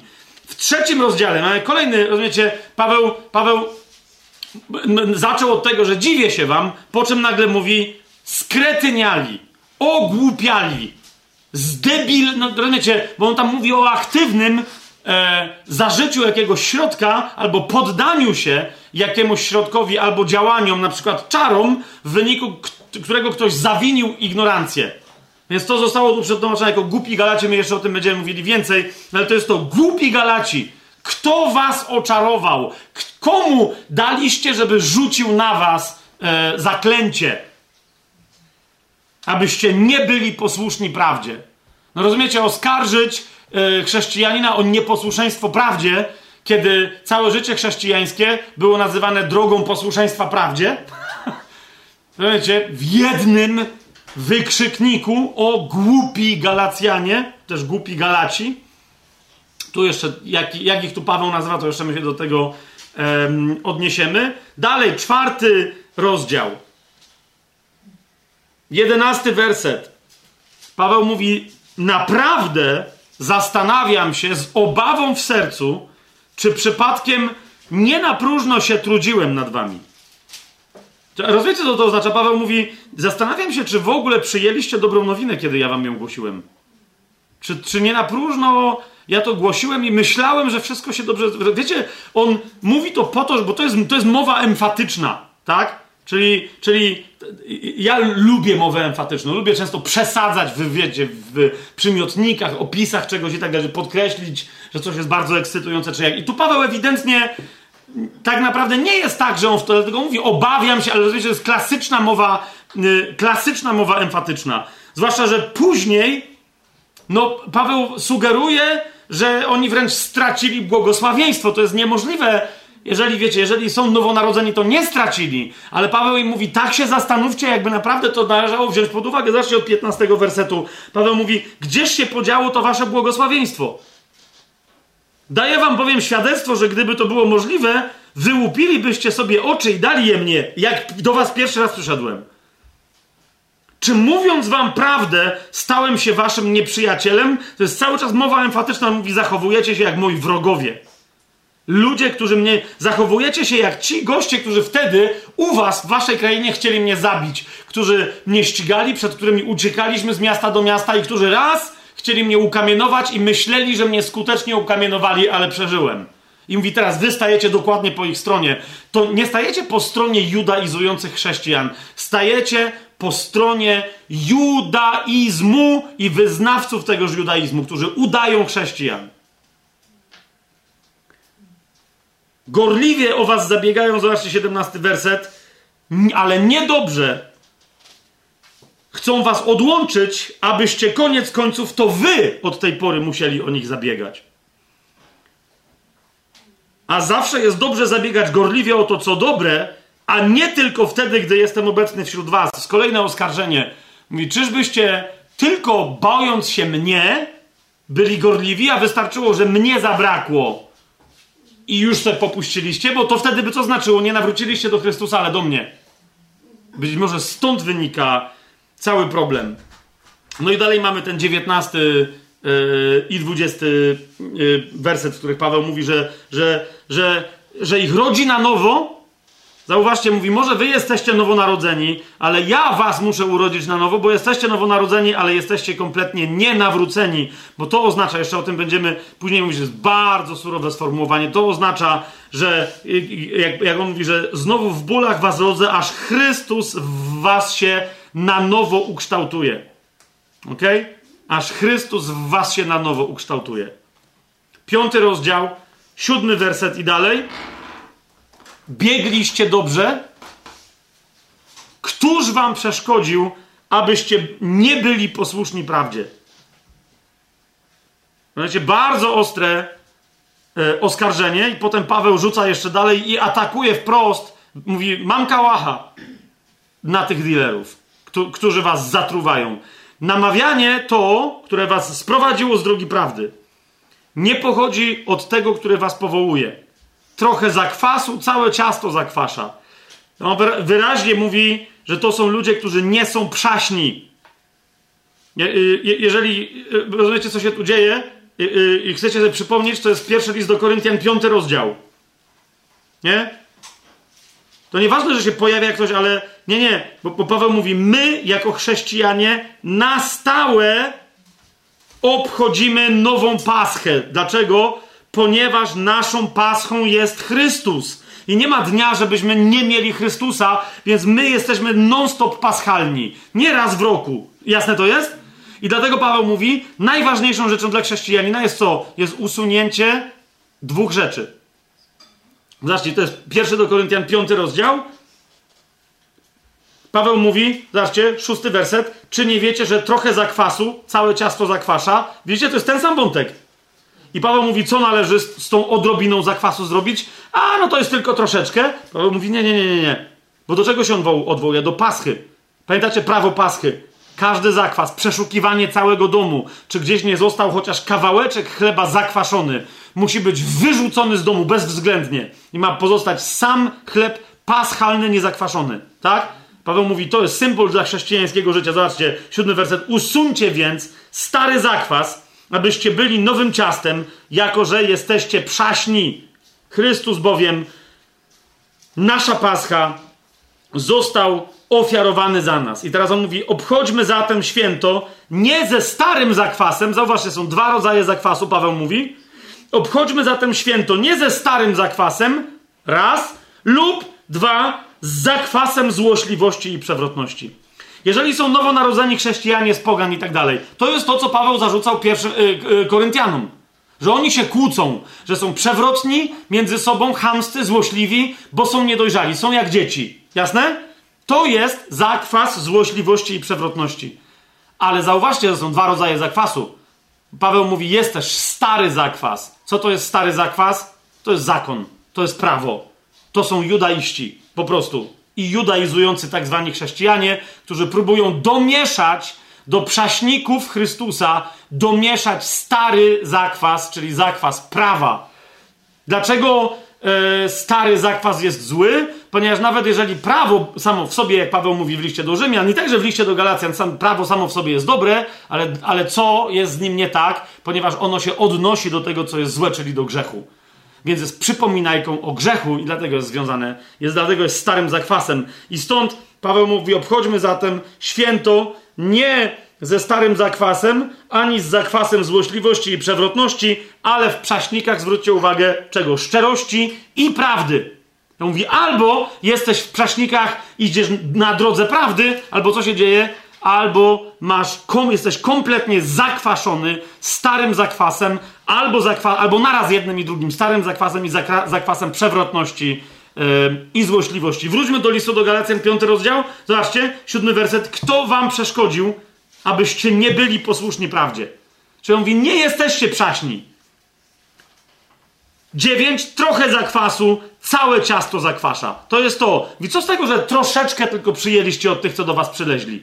Zakwasili was kompletnie i nie jesteście przaśni. A więc nie jesteście Chrystusowi. Chrystus jest naszą paschą, a nie żydowska pascha jest naszą paschą. O tym jeszcze będziemy więcej mówić, czy chrześcijanie powinni się w ogóle babrać, yy, rozumiecie, w, w, w jakieś obchodzenia yy, Rosh Hashana, tak jak teraz niedawno yy, jakichś tam świąt żydowskich i, i, i w tym między innymi paschy żydowskiej. Czy my powinniśmy... to, że tam są proroczo zawarte, wiecie o co mi idzie, że tam są proroczo zawarte, że tam jest ukryta Ewangelia i na temat Chrystusa i na temat życia w Chrystusie, to nie znaczy, że, że dzisiaj jest jakiekolwiek życie w tych obrzędach, w obchodzeniu dniu, w obchodzeniu miesięcy i tak dalej, i tak dalej. I wy rozumiecie, według kalendarza żydowskiego. Swoją drogą, nie tylko w liście do Kolosan, Paweł o tym mówi w liście do, do Galacjan też, w czwartym rozdziale, w nich okular założę, jedyna, w dziesiątym wersecie. Zachowujecie dni i miesiące, pory. I on mówi, ponownie chcecie służyć nędznym żywiołom tego świata? Bo mówi, to jest to, jak wróci, nawet jak wrócicie do kalendarza żydowskiego, to jest to samo. Ponownie chcecie im służyć? To jest dziewiąty werset czwartego rozdziału i dziesiąty zachowuje. No a to co? Czym innym jest, że zachowujecie dni, miesiące, pory, lata i tak dalej? To jest to. Święte okresy, posty, szabaty, specjalne szabaty, nadzwyczajne, rozhaszane i tak dalej, i tak dalej. To samo. Więc i Paweł kończy to swoje w, w piątym rozdziale o tym, że, że, że ten zakwas się pojawił Yy, bardzo brutalnie. Dwunasty werset. Mówi, ja wiem, kto to przyszedł. To jest ci, którzy wam każą się obrzezywać. Bodaj by byli odcięci ci, którzy was niepokoją. Od początku większość komentatorów Nowego Przymierza, yy, włącznie z, z ojcami Kościoła, których znamy i tak dalej, yy, którzy, którym ufam, bo oni znacznie lepiej grali, znali Grekę Koinei, tą Grekę, którą się posługuje. Wiecie, jak ktoś żył dwieście lat po napisaniu tego listu, czy sto pięćdziesiąt, to umówmy się, znał lepiej e, Grekę tego listu niż my teraz. Nieważne, jak, jak dobry, dobrych mamy nauczycieli i tak dalej. I oni wszyscy uważali, że tu nie chodzi o to, że, że niechby byli ekskomunikowani ci, którzy was tak niepokoją, ale niechby ci, którzy domagają się waszego obrzezania, najpierw sami se kompletnie wszystko tam wycięli. Nie? Czyli ci, którzy wam każą se trochę odciąć, niech se sami wszystko wytną. Chodzi więc, mówiąc krótko, którzy wam mówią, żebyście się obrzezali, niech najpierw pokażą, jak są poważni, najpierw kompletnie się wykastrowawszy. Nie? To jest brutalny język. To jest brutalny język. Nie? Nawet jeżeli by tu nie chodziło o autokastrację, to nadal to jest brutalny język. Paweł mówi, czyli są jacyś chrześcijanie... Yy, Bo, bo, gdyby, bo jeżeli nie to, to musi chodzić o totalną ekskomunikę w cudzym słowie, nie? Paweł mówi, to tu nie ma dyskusji. Jak oni chcą, żebyście wy się obrzezali, to oni muszą być wyrzuceni na zbity pysk z kościoła i nie należy mieć z nimi żadnego kontaktu. Tyle w, w ramach całej ich teologii, yy, w jakiej odrobince należy naśladować prawo mojżeszowe, a zwróćcie uwagę, że akurat obrzezanie nie jest naśladowaniem prawa mojżeszowego, ale czymś jeszcze bardziej pierwotnym, czyli znaku przymierza, który otrzymał Abraham. I nawet co do tego Paweł mówi, Abraham tak, obrzezanie nie. hmm? Więc język jest bardzo, ale to bardzo brutalny. Teraz, kto, do kogo, jak już to mamy wyjaśnione, a więc jest zimny i twardy, bez ogródek. Paweł nie owija w bawełnę. Teraz, kto jest adresatem E, e, bo ja już powiedziałem troszeczkę, jakbym wiedział, kto jest, no bo wiem, kto jest, tak? Ale teraz musimy sobie wyjaśnić, z, zwłaszcza, że, że wiecie, mamy e, jednocześnie paru, e, no właśnie, mamy Galacjan, do których Paweł pisze takie rzeczy, jak pisze, a z drugiej strony mamy Galacjan, do których Paweł pisze zupełnie inne rzeczy. Jedna z najsławniejszych postaci przez, y, y, dla niektórych z was, jedna z najbardziej ulubionych postaci w Nowym y, Testamencie jest, to jest Galacjanin. Okej? Okay? To jest ewidentny Galacjanin. Więc, yy, więc to nie jest tylko tak, że wszyscy Galacjanie to było jakieś tam straszne matolstwo, zwłaszcza, że, yy, że Paweł atakuje bardziej tych, którzy podstępnie podchodzili kościoły galacjańskie, a nie, samych, a nie atakuje samych Galacjan za bardzo. Tylko tych głupich atakuje. A kto tam nie był głupi, to może to nie do niego było. Otóż, zwróćcie uwagę, mamy, bo tu musimy sobie jedną rzecz wyjaśnić, która sporo zamieszania powprowadzała w historii yy, egzegezy biblijnej. Otóż adresatem listu do Galacjan, Paweł powiada, to jest list do Galacjan, pierwszy rozdział, drugi werset, że pisze do kościołów Galacji. Okay? A więc yy, Paweł twierdzi, że istnieje jakaś kraina geograficzna, jakaś jednostka administracyjna, prowincja, zaraz sobie to ustalimy, która się nazywa Galacja. Zgadza się? I, i mówi, że w tejże Galacji są kościoły i Paweł pisze do wszystkich kościołów tej krainy. Okej? Okay? Galacja, jeszcze raz, myśmy sobie o tym kiedyś mówili. Olga, widzę, że już mapy otwiera. Bardzo dobrze, bo teraz będziemy, teraz się zajmiemy geografią, jak zwykle w tych geograficznych wątkach może być troszeczkę zamieszania. A tuż zamieszanie jest tak nieprawdopodobne, że z tego zamieszania wręcz może nam szybciej wyjść, wyjść jasność niż w poprzednich naszych różnych, różnych geograficznych rozważaniach. Otóż, otóż, ale Paweł mówi więc, że pisze do kościołów Galacji. Okej? Okay? To jest zbiorczy. I teraz, kochani, chcę wam zwrócić uwagę na kolejną bardzo ciekawą rzecz, ponieważ jeden, jedyny list Pawła do Galacjan jest pod tym względem tak, tak, tak, że tak powiem, ma taki zbiorczy rozmach. Ponieważ każdy inny list Paweł pisze albo do konkretnej osoby, albo do konkretnego kościoła, który jest przywiązany, w sensie kościoła, który się znajduje w jakiejś jednej miejscowości. Jasne? List do Rzymian, list do Koryntian i tak dalej. Ktoś z was powie, o, ale jest list do Kolosan. Nie, nie, nie, nie, nie. Bo to, że list do Kolosan, swoją drogą, yy, zaraz będziemy mieli, yy, bo, bo, tam, są, bo tam, tam istniało takie trójmiasto, okay? Czyli Laodycea, Kolosy i Hierapolis. Yy, ale to, że Paweł pisze, wiedząc, że tam jest trójmiasto, to się tak wyrażę, to tak samo jak Paweł pisał do Koryntian i wiedział, że jest drugi port, tak? Z którego była e, Feba, tak? To, że Paweł wiedział, że, w kolo, że, że, że, że są Kolosanie, Laodycejczycy i Hieropolitańczycy, to nie znaczy, że list do Kolosan jest napisany do wszystkich tych trzech miast naraz. Okej? Otwórzmy sobie list do, Kolosan, do Kolosan, żeby to było jasne. Zobaczcie, po pierwsze, list do Kolosan, pierwszy rozdział, Drugi, yy, drugi werset. Paweł pisze wyraźnie do świętych i wiernych, list do Kolosan jeden dwa. Do świętych i wiernych braci w Chrystusie Jezusie, którzy są w Kolosach. Mamy to? I nie ma... Yy, I jeszcze, którzy są w Laodycei. A niektórzy mówią, no ale potem Paweł, no, pa, potem Paweł napisał to, co napisał, ale co tam napisał? Zobaczcie, czwarty rozdział, trzynasty werset. Paweł chwali Epafrasa. To już wiecie... Yy, albo nie wiecie, to sobie sprawdźcie, kto to był Epafras w takim razie, jak gdyby ktoś jeszcze miał nie wiedzieć, czemu Tymek całe swoje wydawnictwo i księgarnię yy, nazwał Epafras, Epafrasa imieniem. Więc yy, o Epafrasie do Kolosan pisze Paweł. Dlaczego? Bo mówi trzynasty werset, wydaje mu bowiem świadectwo, że gorliwie troszczy się o was. Jak gorliwie, no to o tym Paweł w dwunastym wersecie mówi, ale to nas teraz nie interesuje. Troszczy się o was oraz o tych, którzy są w Laodycei i w Hierapolis. Albo w Hierapolis, jak niektórzy yy, yy, czytają. Okej? Okay? I teraz co jest istotne? Paweł mówi, okej, okay, więc, więc on całe to... Trój... Wiecie, no ktoś jest z Gdańska, ale się modli jednocześnie za tych, co są w Sopocie i w Gdyni. Tak? Coś w tym stylu. Nie zmienia to jednak faktu, że list do Gdańszczan, nawet gdyby Paweł poprosił, żeby został odczytany w Sopocie i w Gdyni, jest nadal listem do Gdańszczan, a nie do Gdyńszczan. Tak? Zobaczcie dalej, co jest napisane. Pozdrawia was Łukasz, pozdrówcie braci w Laodycei oraz Nimfasa oraz kościół, który jest w jego domu.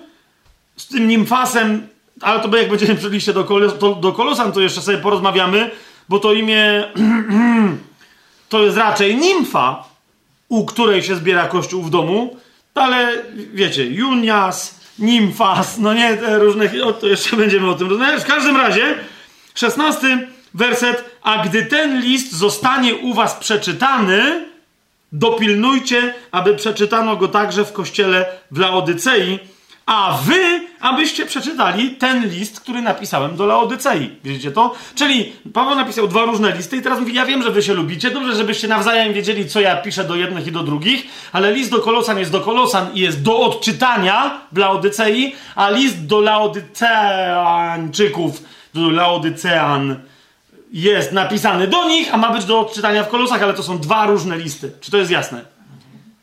List do Galacjan nie jest listem do Galacjan, ponieważ e, nie bardzo istnieją tacy ludzie jak Galacjanie. Od tego musimy sobie zacząć, tak?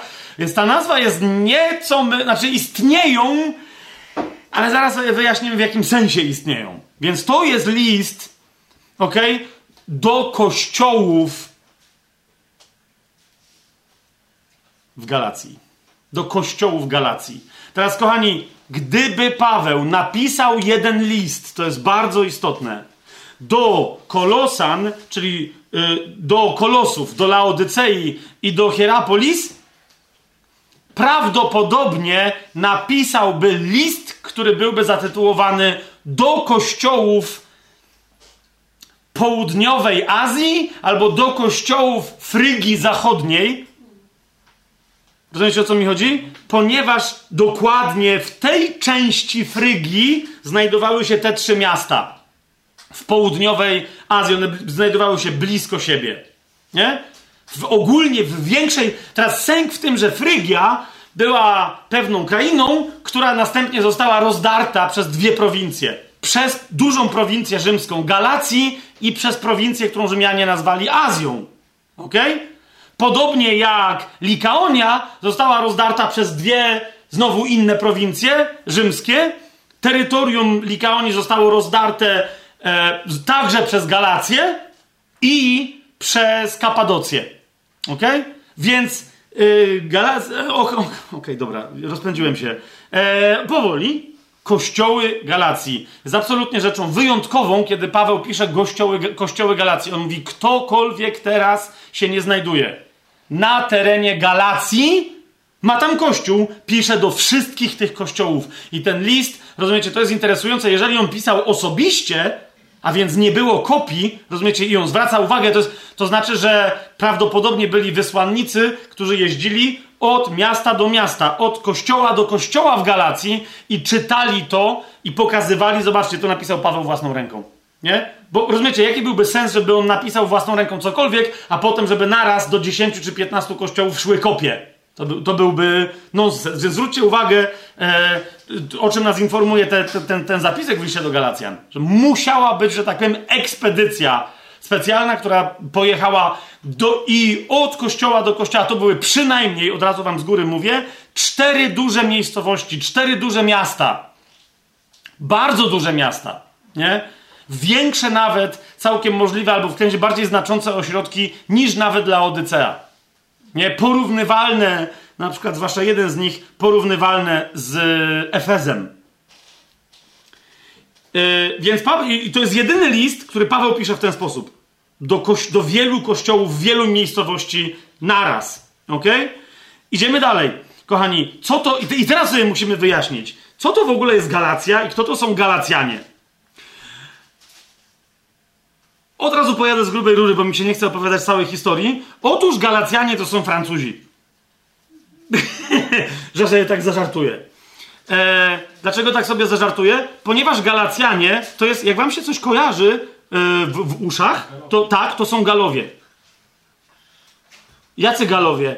Do, dokładnie ci, o, widzę, że Marcin odpalił oczywiście z źródła starożytne biblijne, czyli Asterixa i Obelixa. Tak? Teraz Asterix i Obelix to nie są ci Galowie, żeby to było jasne, tak? Asterix i Obelix, o, z tego co pamiętam przynajmniej, oni walczą z Rzymianami typu, y, tam jest chyba Cezar August, ktoś ci z tych zawodników, zgadza się? To jest to. Ale zasadniczo czym się różnili ci Galowie od Galów jakby starszych o dwieście czy trzysta lat? No niczym, nie? Czyli co, co więcej, ja nawet takie wrażenie odnoszę, że pewne elementy, na przykład czapki frygijskie, Mm, zwróćcie uwagę na to, te czapki z piórkami i tak dalej, i tak dalej, to yy, nie będę teraz wchodził jeszcze w tematy modowe starożytności, ale wiele na to wskazuje, że Galowie, którzy się kontaktowali ze swoją rodzimą krainą, przynieśli czapki mitraickie z Persji, gdzie z powrotem na tereny dzisiejszej Francji. To, zresztą w ogóle, wiecie, to połączenie między Turcją, między yy, yy, dzisiejszą Turcją, czyli Galacją i tą jej częścią, zwłaszcza frygijską yy, i efeską, bo miało mocne, zauważcie, Ireneusz oryginalny, Ireneusz z Lyonu, czyli Lyon, no wiecie gdzie jest, tak? Przyjechał tam skąd? Z Efezu, w którym to między innymi widział jeszcze starego Jana, yy, apostoła i ewangelistę, tak? Więc połączenia tam... A teraz o co chodzi? Bo teraz yy, yy, skąd się wzięli ci Galowie, yy, czyli Celci, żeby jeszcze namieszać dodatkowo, bo wie, wiecie o co chodzi? Mamy Celtów. Jak dzisiaj ktoś mówi Celt, no to niektórzy, zwłaszcza panowie, od razu kojarzą, że jest, yy, że to muszą być Szkoci, no bo jest Celtic, no nie? I Rangers z Glasgow, ale jest Celtic, że Celtowie to są katolicy ze Szkocji. No nie. To or- Celtowie oryginalnie, e, i tu mówimy o, o wiecie, e, czasach e, przed Chrystusem, trzysta pięćset lat, jeszcze wcześniej, e, to są, ale i później, wszystkie te, wszystkie te wiecie, te, te, te, te, te takie klimaty, które miały druidów, nie? To, jest te, to są tereny dzisiejszej Wielkiej Brytanii i Irlandii. I to są Celtowie wyspiarscy północni i mamy Celtów południowych, których ogólnie, bo tam jeszcze historycznie, ale ogólnie nazwijmy Galami. Okay? Niektórzy jeszcze mówią, że byli tacy Celtowie pośrodku, którzy byli normalnymi Celtami, oni w ogóle sięgali aż do terenów dzisiejszej Polski, a że ci najbardziej południowi Celtowie byli przez Rzymian nazywali, nazywani Galami, nie do końca to jest prawda, ale teraz, czyli zasadniczo tereny dzisiejszej Francji, aż po, wiecie, całej Francji, to były tereny Celtów zwanych Galami. Mamy jasność? I teraz zanim Rzym doszedł do tych wszystkich swoich e, imperialnych tam mocy i był jeszcze tylko królestwem, w tym czasie, to jest czwarty wiek, Celtowie galijscy, czyli z regionów południa, a nawet być może południa Francji, a może nawet dzisiejszego Paryża, część tych tam Galów była wściekła i stwierdziła, eee, nudnie jest tam, no to już nuda, co tak będziemy siedzieć. I jak ruszyli, to rozumiecie, się przejechali po dzisiejszej północnej, po dzisiejszej pół, pół, północnych Włoszech, po Szwajcarii dzisiejszej, po, yy, po południowych Niemczech, po Austrii. Przeszli tam całym, nawet, nawet Rzym tam troszkę złupili i tam jakieś, wiecie, ci tam się ledwo bronili przed tymi Galami, aż w końcu wylądowali ci Galowie gdzie? W ramach różnych perturbacji wylądowali mniej więcej w dzisiejszej Macedonii i Bułgarii, nie? Czyli w starożytnej Tracji nad Morzem Czarnym. Tam wal- walczyli, walczyli, trochę nie mogli się ogarnąć, trochę się zamienili w takich lokalnych jakby krzyżaków, wiecie, bo tam wszystkie te ludy wiedziały, że to jest nie nasza ekipa, co to w ogóle jest. I teraz uważajcie, wyobraźcie sobie tą najbliższą e, Bułgarii, część Turcji nad Morzem Czarnym. Ta część wtedy nazywała się Bitynią i nie była częścią Turcji, czyli nad Morzem Czarnym e, pu, północno-zachodnia część. Coś jakby Polska między Gdańskiem a Szczecinem. Okay? Góra, e, Rzymianie potem podzielili całą północ Azji mniejszej, podzielili na dwie części, na Pont i to było coś jakby między Gdańskiem a a Litwą, włącznie z całym Kaliningradem, to byłby Pont, a w drugą stronę to była Bitynia. I teraz zanim jeszcze Rzymianie tam weszli, zanim coś się stało, w trzecim wieku przed naszą erą, tam był jakiś król, nie pamiętam jak się teraz nazywał, zaprosił tych Galów, żeby mu pomogli w wojnach do Bitynii, czyli do północno-zachodniej Turcji dzisiejszej. Tak, tak jakby przepłynąć tak blisko jak się da z Bułgarii do Turcji, po Morzu Czarnym. Jasne to jest, co, co się tam dzieje? Okej. Okay. Oni tam mieli pomóc, no ale tak pomogli, że dostali, yy, mówiąc krótko, w trąbę od Greków i Grecy tego króla tam i, i całą Bitynię tam ustawili do porządku, a Galów zepchnęli jeszcze głębiej e, w stronę dzisiejszej centralnej Turcji. Okej? Okay? I oni tam założyli, ci Galowie, teraz obczajcie to, mówiący w ogóle dzikim językiem, celtycko-galijskim, założyli dokładnie tam, najbardziej na wschód wysuniętą placówkę, że tak wyrażę, kulturową, celtycką. No ale ponieważ to była realna diaspora, bo między nimi a realnymi, wiecie, Celtami była ogromna przestrzeń, no to oni tam się zaczęli nieco modyfikować. Tam były trzy różne, yy, trzy różne, yy, w ogóle nie gadające, tak jak wszystkie tamte inne narody, zupełnie z inną kulturą, z innym wszystkim. Nawet jak przyjęli kult Jowisza, te wszystkie, wiecie, greckie historie, to oni mieli swój ogląd, nie? Pamiętajcie o tym, że oni mieli swój ogląd, nie? czcili ludzi, że, że mają nadludzką moc, to jest bardzo istotne. Pamiętacie, nie? Asterix, Obelix napił się i pokonał wszystkich Rzymian i tak dalej, i tak dalej. To dokładnie, oni mieli dokładnie to, nie?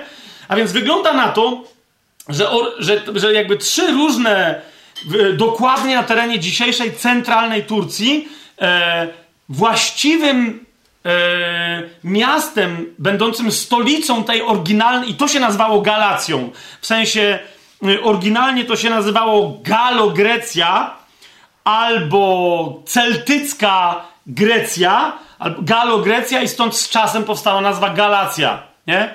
Czyli oni nie byli w ogóle postrzegani jako jakieś ludy bliskowschodnie, tylko przyjmowali kulturę grecką. Pamiętajcie, że a, dzisiejsza Turcja to było nic innego jak tylko wschodnia Grecja.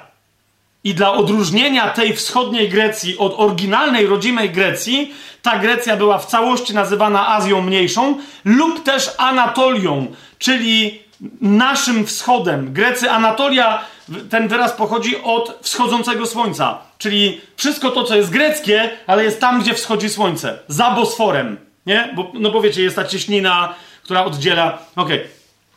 I teraz, więc oryginalna Grecja jest w Biblii nazywana Achają, czy w ogóle w starożytności jest nazywana Achają, ta Grecja, którą my nazywamy Grecją, i, a północna jej część Macedonią, tak? Dzisiaj to częściowo dalej jest Grecja, to częściowo jest Macedonia, która się tak nazwała, i tam jakieś walki były między nimi, a dzisiejsza Macedonia, i częściowo to jest Bułgaria, tak? Więc, ale to jest stara Achaja i Macedonia, a Grecja wschodnia była nazywana Anatolią albo Azją Mniejszą, co jest trochę mylące, bo w ramach Azji Mniejszej, czyli całej Anatolii, czyli jakby całej Turcji, istniała jedna prowincja, która się nazywała Azja. Nie mniejsza, tylko po prostu Azja, więc tam jest trochę zamieszanie. Dlatego nazwijmy sobie całe, to żeby nie, nam się nie mieszało, nazwijmy sobie całą Turcję dzisiejszą, a tą starożytną krainę, o którą nam chodzi, która była ewidentnie kulturowo-grecka, nazwijmy ją sobie Anatolią. Okay? Zresztą Turcy dzisiaj, jak zauważycie historię Turcji i tak dalej, oni nie mają z tym absolutnie żadnego problemu, nie? Że dzisiejsza Turcja, z wyjątkiem pewnych terenów, które wzięli Asyrii i tak dalej, to jest po prostu stara Anatolia. Okay? I teraz centralny region tej Anatolii, centralno-północny, nie zupełnie nad Morzem Czarnym, ale północny, dokładnie wokół miejscowości Ankyra, która, to nazwa, co ciekawe, prawie się nie zmieniła do dzisiaj, to jest dzisiejsza stolica Turcji, czyli Ankara, nie? To jest oryginalna Galacja, okej? Okay? Ale chodzi o to, że prawdopodobnie dwa ludy właśnie, inaczej, że wiecie, e, bo tam się zjechała cała banda, Celtowie byli trochę jak Słowianie, nie? I oni niby mieli kulturę wspólną, ale to było jeden wódz, drugi wódz, ten, tamten, wiecie, ci mieli takich druidów na różowo ubranych, innych na, nie na tęczowo i tak dalej, i tak dalej. Różne klimaty. Więc wygląda na to, że oni się rozeszli na trzy różne takie jakby związki plemienne i wygląda na to, że częściowo te związki to była Galacja oryginalna, ale część tych Galogreków, którzy się jeszcze z kimś innym pomieszali, to byli, uważajcie na to, to, by, to byli Ika, Likaończycy, i Frygowie, nie? Frygia i Likaonia to nie były do końca e, te galijskie, oryginalne terytoria ani ludy, ale ze względu na to pomieszanie później coś się stało. I teraz muszę jedną rzecz jeszcze tutaj dodać. Kochani, miejmy pa- w pamięci, bo wiecie, my cały czas jak mówimy o starożytności, o czasach odległych o tysiące lat od nas, nie? Chcemy, żeby wszystko było uporządkowane, jakbyśmy się patrzyli na dzisiejszą mapę administracyjną Polski. No nie? Tymczasem zwrócę wam uwagę na jedną rzecz. Ktoś, kto by został zapytany, jak Polska wyglądała w dwa tysiące dwudziestym roku, aby znalazł mapę prawie że z dwa tysiące dwudziestego roku, z tysiąc dziewięćset siedemdziesiątego ósmego, rozumiecie, że nie bardzo by wiedział, co to jest województwo małopolskie. Ponieważ na mapie z siedemdziesiątego ósmego i później na następnych nadal byłoby województwo krakowskie. Kapujecie? A jakby było odległy od nas o parę tysięcy lat, to jest nie... Ale wiecie, o co mi chodzi, gdyby ktoś tam miał to odkrywać i to jakby se trafił mniej więcej... Wiecie, znalazłby, yy, czyli wiedziałby, że istnieje taka jakaś kraina, gdzie jest Kraków, jest Przemyśl, jest, yy, jest Nowy Sącz, jest Zakopane, jest, jest Rzeszów Gdyby znalazł mapę Polski z dziewiętnastego wieku, to w ogóle by nie wiedział, że istniała Polska, ale wiedziałby, że istniała kraina, która się nazywała Galicja, tak? Przy okazji, nie? Teraz Galicja sięgała aż za Lwów. Rozumiecie, o co mi chodzi? To była ta kraina, Małopolska, jak powiesz Małopolska, teraz no województwo małopolskie jest Małopolska, no na pewno nie tam, gdzie Podkarpacie niektórzy mówią. No nie wiem, zależy co kto ma na myśli, tak? Bo Małopolska to nie jest tylko województwo małopolskie. Rozumiecie, o co mi idzie? A teraz następna rzecz, z całym szacunkiem, jeżeli nawet województwo małopolskie weźmiemy pod uwagę, no to są, jak głosi nazwa jednego, albo jak niektórzy mówią, może dwóch osiedli w Nowej Hucie, nazwa głosi Krakowiacy i Górale. Rozumiecie? I teraz masz jedno województwo małopolskie, ale teraz Podhale to nie jest Kraków. A Kraków to nie jest Podhale. I ja wiem, że niektórzy z perspektywy morza e, patrzą na Kraków i myślą, że Kraków jest w górach. Ja też przyznaję się, że z perspektywy Krakowa, patrząc na północ, zawsze myślałem, że Szczecin jest nad morzem. I od, dopiero od całkiem niedawna ludzie mnie uświadomili i patrzę rzeczywiście, że Szczecin do morza ma sto kilometrów, dokładnie tyle, co Kraków do gór porządnych. Tak? A to, że jakieś górecki tam po drodze mamy, no to też jest spokój, to, to, to nie ma nic do rzeczy, no nie? Nawet Ania z Myślenic, cóż ty tam masz w Myślenicach za góry, tak? No tam jakieś są wyciągi dla, dla saneczek, nie? No, to, to, to już w Rabce, nawet w Rabce, tam w Rabce, no. W Rabce tylko mówią jak góra. Dobra, nie chcę nikogo urazić teraz, niepotrzebnie. Dlaczego o tym wszystkim mówię? Dlaczego o tym wszystkim mówię, kochani? Bo zwróćcie uwagę, ba. Kto z was wie, gdzie leży Holandia? Co to jest za kraj? Tymek śmiało się zgłosił, moja żona też. A ja słyszałem, że Holandia nie istnieje, nie ma takiego kraju.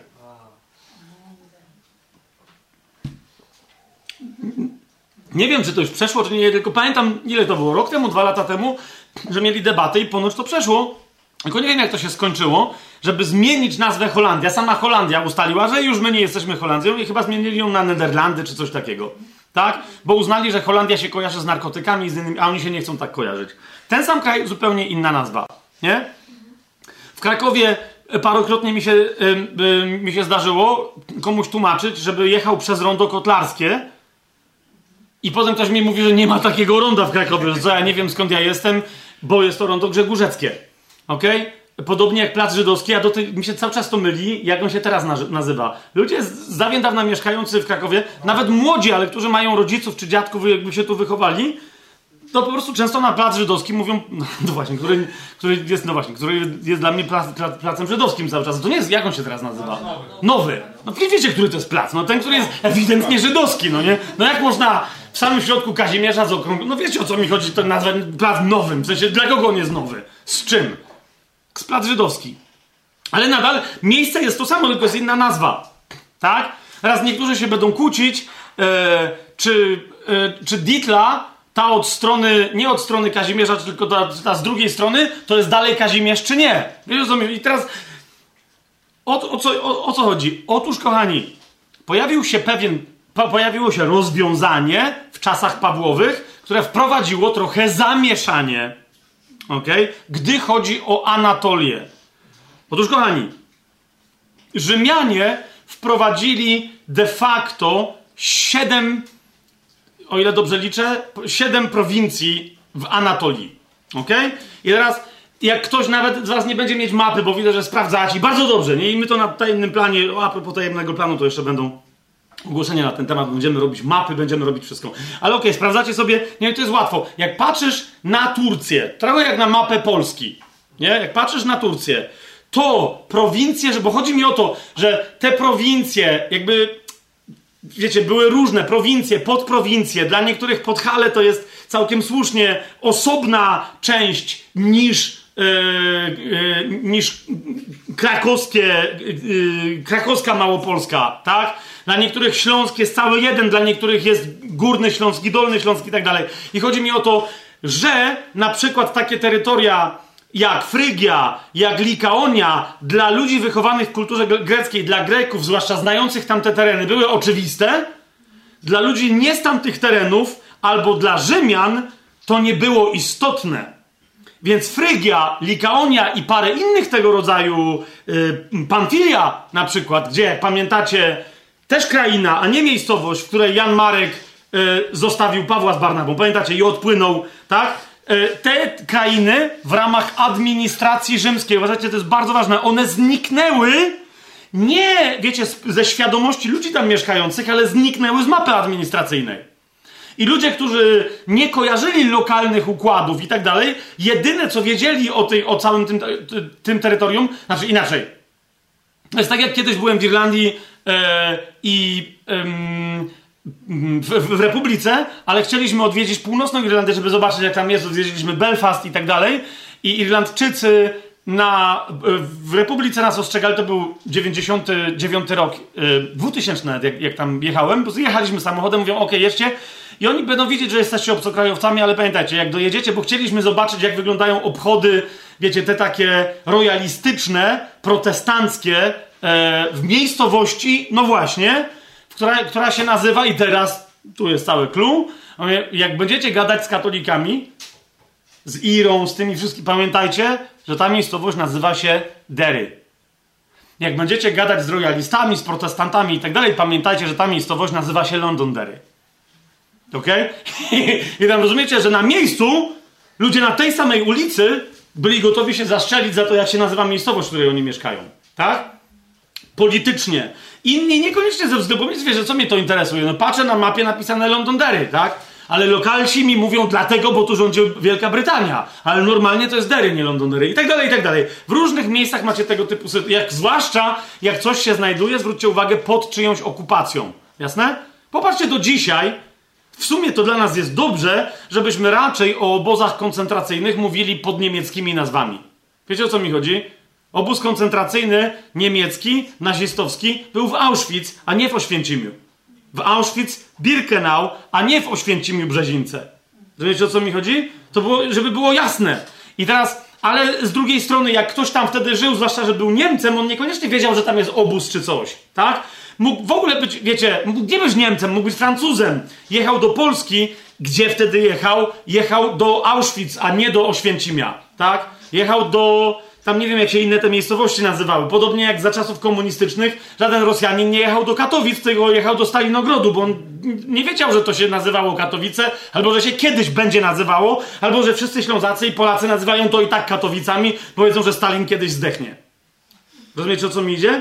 Dlaczego o tym mówię? Ponieważ, kochani, doszło do pewnego zamieszania, przez które niektórzy zaczęli powątpiewać, czy aby ewidentne miasta, ga, kościoły Galacji są kościołami Galacji. Czemu? Bo mamy dwa punkty widzenia w Biblii. Jeden punkt widzenia to jest punkt widzenia rzymski, al, albo rzymski, albo punkt widzenia obcokrajowca, który patrzy na Anatolię jako na teren rzymski. A drugi punkt widzenia to jest punkt widzenia Greka, który wie, o czym mówi, ponieważ zna Azję, czyli Anatolię. Okej? Otóż istniało siedem, i zaraz wam to pokażę, bo jest jeden chłop, który ewidentnie ani z niego Rzymianin, ani Grek, który, który pisze konkretnie do Anatolii, do konkretnych terenów w Anatolii i nazywa je jak, dokładnie tak jak Paweł, a chodzi mi o Szymona Piotra, nazywa je według prowincji rzymskich. Co to były za prowincje? Na górze dwie prowincje, nadmo. Ja wiem, że w środku jeszcze raz, według w różnych okresach historycznych, ale za panowania Rzymian. Uważajcie, Rzymianie od dwudziestego piątego roku przed Chrystusem znieśli, e, mieli Galację, dokładnie taką małą Galację, znieśli Galację jako państwo przygraniczne, które im dawało e, bufor, tak jak teraz jest Polska, buforem Unii Europejskiej, z całym wschodem, z Białorusią, Rosją i tak dalej, tak to był, to był bufor na całego Magoga, tam dalsz, dalszego, czyli na, zwłaszcza to była granica z Pontem i z Kapadocją. Ale w momencie, kiedy Rzymianie podbili Pont i Kapadocję, co się wtedy stało? Zamieni, stworzyli z całej Anatolii siedem swoich prowincji i tak, na północy, jak patrzysz na mapę, nie na mnie, tak? Bo ja też, też patrzę na mapę, żeby mi się nie pokiczkało, tak? Więc na północy masz po lewej stronie Bitynię, po prawej Pont. I to są dwie prowincje nad Morzem Czarnym. Jest to jasne? I teraz mamy jakby taki blok zachodni, jakby polska granica z Niemcami, czyli pod Bitynią, czyli pod zachodniopomorskim, masz Wielkopolskę, czyli Poznań i tak dalej. Co to jest? To jest prowincja, która się nazywała Azją. Po prostu. To była Azja, a pod Azją masz Licję. Ok? Masz Licję. Zgadza się? Teraz uważajcie. Po prawej stronie, czyli od Kaliningradu, że tak powiem, czyli Pontu, idąc w dół, macie wszystkie te tereny Białystok, Zamość, aż po Przemyśl. Trochę. To jest e, to, to jest pod Pontem, to jest Kapadocja, a poniżej to jest Cylicja, ale to już w zasadzie jest Słowacja. Jest to jasne? I teraz na dole Cylic, Licja i Cylicja ze sobą graniczą, tak samo jak Bitynia i Pont na górze w sytuacji rzymskiej. Jest to jasne? Po lewej stronie, na zachodzie, w samym środku znajduje się Azja, po prawej znajduje się Kapadocja. Kto się znajduje w samym środku? W samym środku znajduje się Galacja. Teraz, co jest istotne? Bardzo istotne było, zwłaszcza dla ludzi z bliskiego, dzisiejszego Bliskiego Wschodu. Na przykład z Judei, dla Żydów. Z Asyrii, z Samarii, okay? Z Cypru, zobaczcie, gdzie jest Cypr. Dla nich wszystkich było istotne, co? Mianowicie, że te dwa, dwie krainy, które graniczyły, znaczy, które były nadmorskimi krainami Morza Śródziemnego, dla nich były bardziej śródziemnomorskie niż anatolskie. Jest to w miarę jasne, co ja teraz... Czyli Licja i Cylicja były bardziej dla nich związane kulturowo, no, włącznie z Licją, tak? Licja, Cylicja, Syria, czyli Stara Asyria, Eee, Palestyna, nazwijmy to w ten sposób, okay? To były krainy śródziemnomorskie dla nich i e, inne niż cała reszta tej mieszanki kulturowej grecko-galicyjsko-rzymsko-dziwnej. Jasne? E, dlatego, kiedy niektórzy pisali do Anatolii, to nie pisali, zwróćcie uwagę, nie mieli na myśli, mówiąc Anatolia, nie mieli na myśli Cylicji. Teraz, tak swoją drogą, z czym wam się kojarzy Cylicja? Powinna się wam kojarzyć, gdziekolwiek w Biblii znajdziecie tą nazwę, zwłaszcza w Nowym Testamencie. Niektórzy uważają, że kulturową, albo że w ogóle wręcz stolicą Cylicji był Tars. Paweł był Cylicyjczykiem, jako Rzymianin i Żyd był Cylicyjczykiem, ale on nie, nie czuł się związany. Rozumiecie, dla niego pójście na północ od Cylicji było wejściem w Anatolię. Więc dla niego bycie z Tarsu, bycie było, rozumiecie, w tej samej kulturze co Syria, Cypr lub Izrael dzi- dzisiejszy, a nie to, co reszt, co jakby dzisiejsza Turcja. Czy to jest jasne? Okej. Okay. Teraz yy, Paweł tak postrzegał więc całą resztę jako Rzymianin i jako Żyd.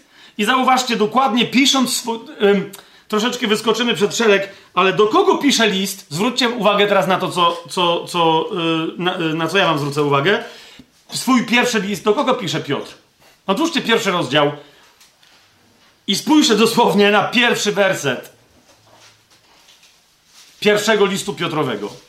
Piotr, apostoł Jezusa Chrystusa, do wychodźców rozproszonych gdzie? Zwróćcie uwagę. W Poncie, w Galacji, w Kapadocji, w Azji i w Bitynii. Czyli krótko mówiąc, pierwszy list Piotra jest konkretnie listem do kościołów anatolijskich z wyłączeniem Licji i Cylicji oraz Syrii. Syria to jest jeszcze dodatkowy wątek, ale teraz już nie chcę mieszać. Zostańmy na razie przy tym, że Anatolia jest bez, bez Asyrii, czyli bez Syrii. Okay? Syrię zostawmy w świętym spokoju. I wtedy, i teraz. Widzicie, list Piotra jest listem dokładnie do tych krain. Dwóch, czyli Bitynia i Pont nad Morzem Czarnym, Azji, Galacji i Kapadocji, czyli środkowego pasa jakby dzisiejszej Turcji, który sięgał, i teraz zwróćcie na to uwagę, kochani. Po... Jak zobaczycie sobie Azję oryginalną, Galację i Kapadocję, to każda z tych krain pod spodem, pomiędzy sobą, a tymi nadmorskimi Licją i Cylicją, miała sąsiadów. Na przykład Azja I Galacja miała na y, południowym zachodzie sąsiadów Frygijczyków. To była Frygia.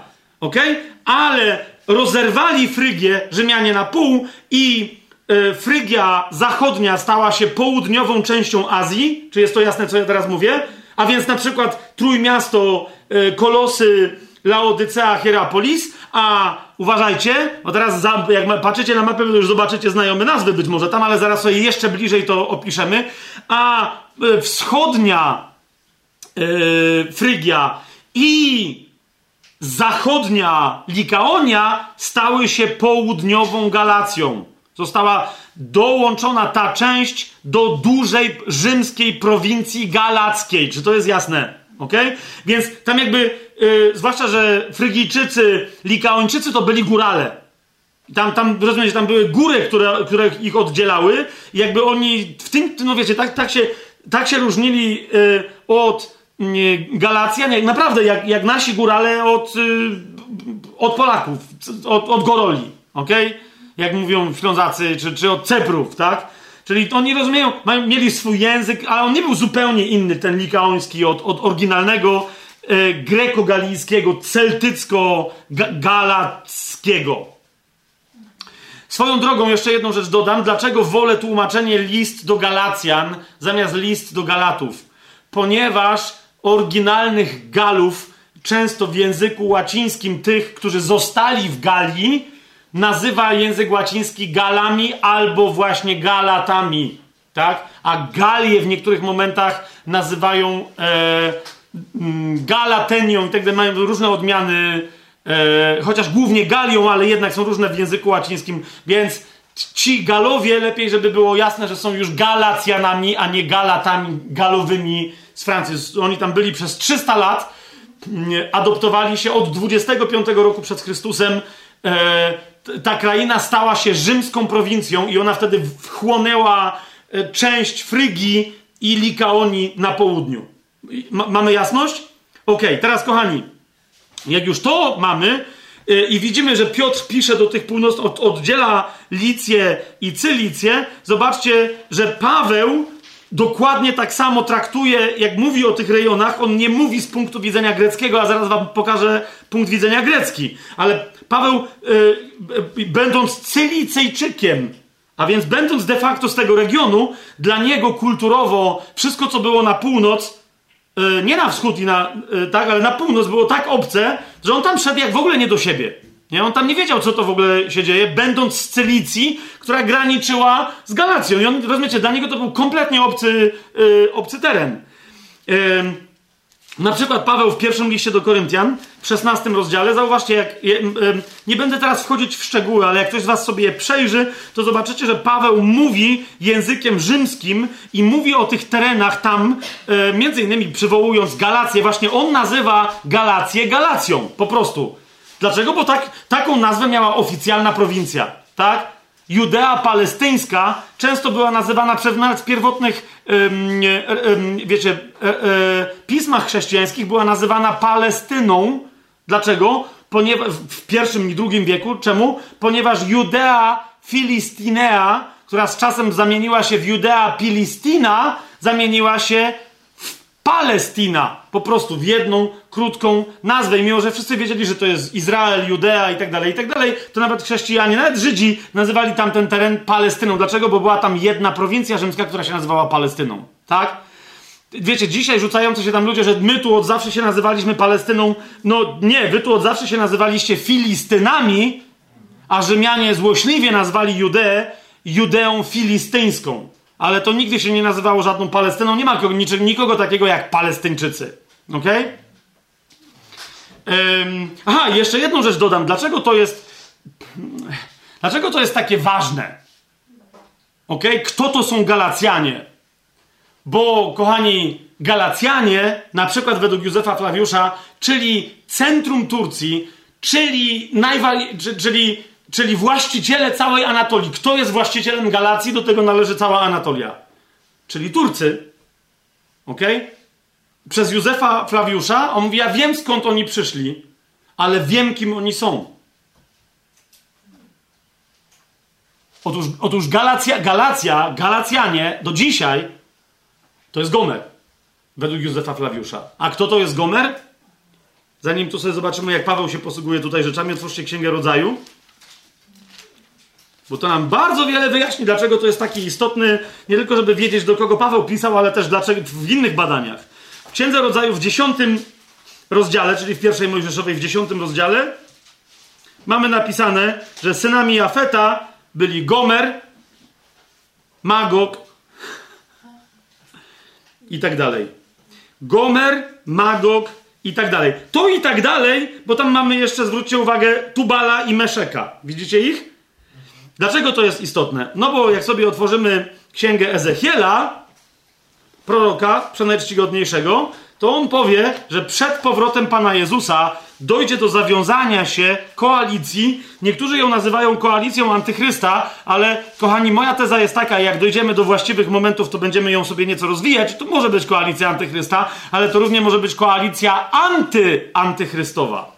Bo to, że antychryst swoje rzeczy, koncepcje pewne będzie chciał rozsiać po całej ziemi, to nie znaczy, że nie dojdzie w momencie do buntu przeciwko niemu. On będzie zasiadać w Jerozolimie i przeciwko niemu w Jerozolimie i Żydom wyruszy koalicja, do której dołączą m.in. tak zwani królowie ze wschodu, czyli Chiny i tak dalej, jak w, kiedy wyschnie Tygrys i Eufrat. Tak? Ale koalicja, która ruszy na Izrael, która spowoduje to, co Biblia nazywa kłopotem Jakuba, uciskiem jakubowym, okej? To jest koalicja opisana w księdze Ezechiela w następujący sposób. Otóż Ezechiel mówi, przywódcą tej koalicji będzie, e, ona będzie głównie się składać z tych synów Jafeta, którym będzie przewodzić Magog. Zobaczcie trzydziesty ósmy e, rozdział, drugi werset i dalej. Czytamy tak. Synu człowieczy, mówi Duch Pański do proroka Ezechiela. To jest trzydziesty ósmy rozdział Ezechiela, drugi werset. Mówi, synu człowieczy, zwróć swoją twarz przeciwko Gogowi w ziemi Magog. Nie? Potem będziemy sobie musieli wyjaśnić, kto to prawdopodobnie jest Magog, ale to jest ziemia terytorialnie, na której ktoś, nieważne jakie kto ma tam korzenie i tam ktoś dowodzi, że ale Rosjanie to są częściowo Słowianie, częściowo Wikingowie, Norwegowie, ktoś tam, chodzi o ziemię. Kto się tam znajduje, komu Pan dał przemieszkiwać przez wieki, komu Pan dał tę ziemię, to jest ten naród, okej? Okay? Więc y, Gogowi w ziemi Magog, naczelnemu księciu w Meszek i Tubal. Macie dwóch następnych synów Jafeta, tak? No ale gdzie jest Gomer? No to są, to Magog jest zwierzchnikiem Meszeka i Tubala, ale czytamy dalej, że razem z Magogiem, kogo Pan mówi, że, że wezwie? Piąty werset, a z nimi Persów, to jest dzisiejszy Iran, Etiopczyków, to jest dzisiejsza Etiopia. Okej? Okay? Putejczyków, tu jeszcze musimy sobie rozważyć, czy to jest Sudan, czy to jest Libia. Yy, według mnie Sudan, ale okej. Okay? Wszystkich uzbrojonych w tarcze i hełm oraz kogo? Gomer. Gomer i wszystkie jego oddziały. Dom Togarmy z północnych stron i tak dalej, i tak dalej. I Józef Flawiusz twierdzi, że cała Galacja to jest Gomer. Oryginalnie, że Rzymianie oddali sprawiedliwość dziejową tamtym rejonom i pewnym ludom, które się wydawało, że są troszeczkę się różnią kulturowo, że z nich zrobili jedną prowincję. Józef Flawiusz twierdzi, Galacjanie to są ci, których niegdyś od początku Biblia nazywała Gomerem. Ok? Ale teraz wróćmy yy, i zauważcie, że według yy, dokładnie rzymskiego rozdziału Paweł, na przykład pierwszy list do Koryntian, szesnasty rozdział, Paweł mówi w szesnastym rozdziale, w pierwszym wersecie, posługuje się, jeszcze raz zwracam wam uwagę, posługuje się nazwą prowincji, czyli Galacja. Grecy nigdy tak nie robili i zobaczycie, że Łukasz nigdy nie nazwał Galacji Galacją. To jest bardzo istotne. Okay? Yy, I dlatego jest pewien problem w dziejach apostolskich, gdzie jest Galacja. Więc, yy, ale Galacją nazywa prowincję galacką Paweł. Zobaczcie szesnasty rozdział, pierwszy werset, co do składki na świętych, to i wy zróbcie tak, jak zarządziłem znowu w kościołach Galacji. I on się odnosi do całej po, po prostu prowincji rzymskiej. Cała reszta tu jego nazw geograficznych jest jaka? Dokładnie yy, Paweł zawsze, zauważcie, jak mówi o Hiszpanii, pisząc do Rzymian. Nie? O, on mówi o prowincji rzymskiej. Tutaj zwróćcie uwagę, piąty yy, werset, przybędę zaś do was, kiedy przejdę Macedonię. Znowu odwołuje się do nazwy prowincji. Okej? Okay? Ósmy werset. W Efezie zostanę aż do pięćdziesiątnicy. Efes nie podaje terytorium całego, bo, bo Efes był trochę miastem niezależnym od całej swojej prowincji. Znaczy, był, był tak potężnym portem, że był Efes i reszta. Okej? Okay? Dalej, piętnasty yy, werset. Proszę was, bracia, bo znacie dom Stefanasa, że jest pierwszym plonem Achai. W odróżnieniu od yy, Azji, czyli Anatolii, w odróżnieniu od Macedonii, czyli Grecji. Właściwej, kontynentalnej Grecji. Znaczy, ale, ale Paweł się rzymskimi... Yy, dalej, dziewiętnasty werset. Pozdrawiają was kościoły Azji. I znowu, o czym Paweł mówi? Mówi o całej Azji Mniejszej? Nie. Mówi o Azji, tej prowincji, która się znajduje na zachodzie Anatolii. Tak? Od strony europejskiej, od strony Grecji. Jasne? I jak, jeszcze raz, to jest tylko jeden z przykładów. Jak zobaczycie, Paweł się odwołuje zawsze do administracyjnego podziału rzymskiego. Chyba, że pisze do Żydów i, się, i, i mówi o, wiecie, o swoich terenach. Tak? Ale nawet, to jest bardzo interesujące. Otwórzcie sobie list do Galacjan. Zwróćcie uwagę, pisząc do Galacjan, jak Paweł im mówi, że w pewnym momencie zaczął się plątać po swoich terenach, to co? Nadal pisząc do Galacjan posługuje się językiem rzymskim, mówiąc o swoich terenach, a nie koncepcjami diaspory żydowskiej. Zobaczcie, list do Galacjan. Paweł jak mówi, yy, że jak się nawrócił, pamiętacie, poszedł do Arabii. On tam z- znowu miał konkretną Arabię, rzymską prowincję wtedy na myśli, która była pod wpływem yy, Rzymu, a nie dzisiejszą Arabię. To jest pierwszy list, yy, yy, list do Galacjan, pierwszy rozdział. Okej? Okay? Yy, potem mówi, że z Arabii wrócił do Damaszku, trzy lata później udał się do Jerozolimy, to jest siedemnasty osiemnasty werset, tam się z kim widział, i potem uważajcie, dwudziesty werset, oświadczam przed Bogiem, że w tym, co do was piszę, nie kłamie. Potem udałem się w okolice Syrii i Cylicji. Zauważcie, nie mówi, poszedłem do Tarsu, bo się nie plątał, to był jego, to była jego, ale był... Łaził tam po tamtych terenach. To był, yy, to, to był Tars też. Tam go, pamiętacie, szukał Cypryjczyk swoją drogą, Barnaba. On tamte tereny też znał, tak? Ale on się nie plątał nie po swoich terenach. Syria, Cylicja to są... I, i tam się plątałem, mówi Paweł. Nie? Ale u was nie byłem. Wtedy nigdy. Przechodząc do Jerozolimy, do Arabia, Damaszek, to są wszystko znane mi tereny, ale nie Galacja, nie Kapadocja, nie Pont, nie tamte wszystkie... historię. W drugim liście do Tymoteusza mamy jeszcze e, jeden z takich m, przykładów w czwartym rozdziale, jak, jak Tymoteuszowi wyjaśnia sytuację Paweł. W czwartym rozdziale w dziesiątym wersecie mówi: Demas e, bowiem mnie opuścił, umiłowawszy ten świat, i udał się do Tesaloniki. Konkretny e, mie- miejscowość podaje, ale ponieważ dwóch innych nie wiedział, no to im mówi, no to pokazuje im pokazuje tylko temu Tymoteuszowi, w jak, do, do jakich krain się udali w misji, mianowicie mówi, że Kressens poszedł do Galacji, widzicie to? Znowu do Galacji, jako, jako nazwa prowincji, krainy, Tytus do Dalmacji, nie? Eee, posługuje się, podobnie jak Piotr, który mówi o tych, o tych pięciu anatolijskich prowincjach, posługuje się nazewnictwem prowincji rzymskich Paweł, jasne? Więc kiedy pisze do kościołów, do kościołów Galacji tylko i wyłącznie, wiemy z całą pewnością, że nie ma na myśli Bitynii ani Pontu, Azji ani Kapadocji, Licji ani Cylicji. Jasne? Ale że ma na myśli najprawdopodobniej, a teraz się musimy temu bliżej przyjrzeć, ma na myśli rzymską, rzymską Galację. Jasne? Teraz jest pytanie, ale czemu w takim razie nie czy... No to kiedy, kiedy... Bo Paweł zresztą, jak pisze do Galacjan, to mówi, że za pierwszym razem, kiedy do was przyszedłem, wielu zwraca uwagę, że to jest takie sformułowanie w języku greckim, które oznacza, że za pierwszym razem sparł, kiedy u was byłem. Więc mówią, że Paweł przynajmniej dwa razy musiał być w Galacji, zanim napisał do nich list, nie?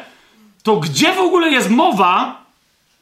Gdzie jest mowa w ogóle o tym, o tym, że Paweł jakieś specjalne, wyjątkowe wizyty miał w Galacji? Zwłaszcza, że wielu słusznie zwraca uwagę, że w Dziejach Apostolskich Łukasz nigdy nie posługuje się nazwą Galacja. Tak? Niektórzy powtarzają, powiadają, że tak, tak, ale nie, nie, nie, nie, bo pisze, że Paweł przeszedł przez krainę galacką. No właśnie nie.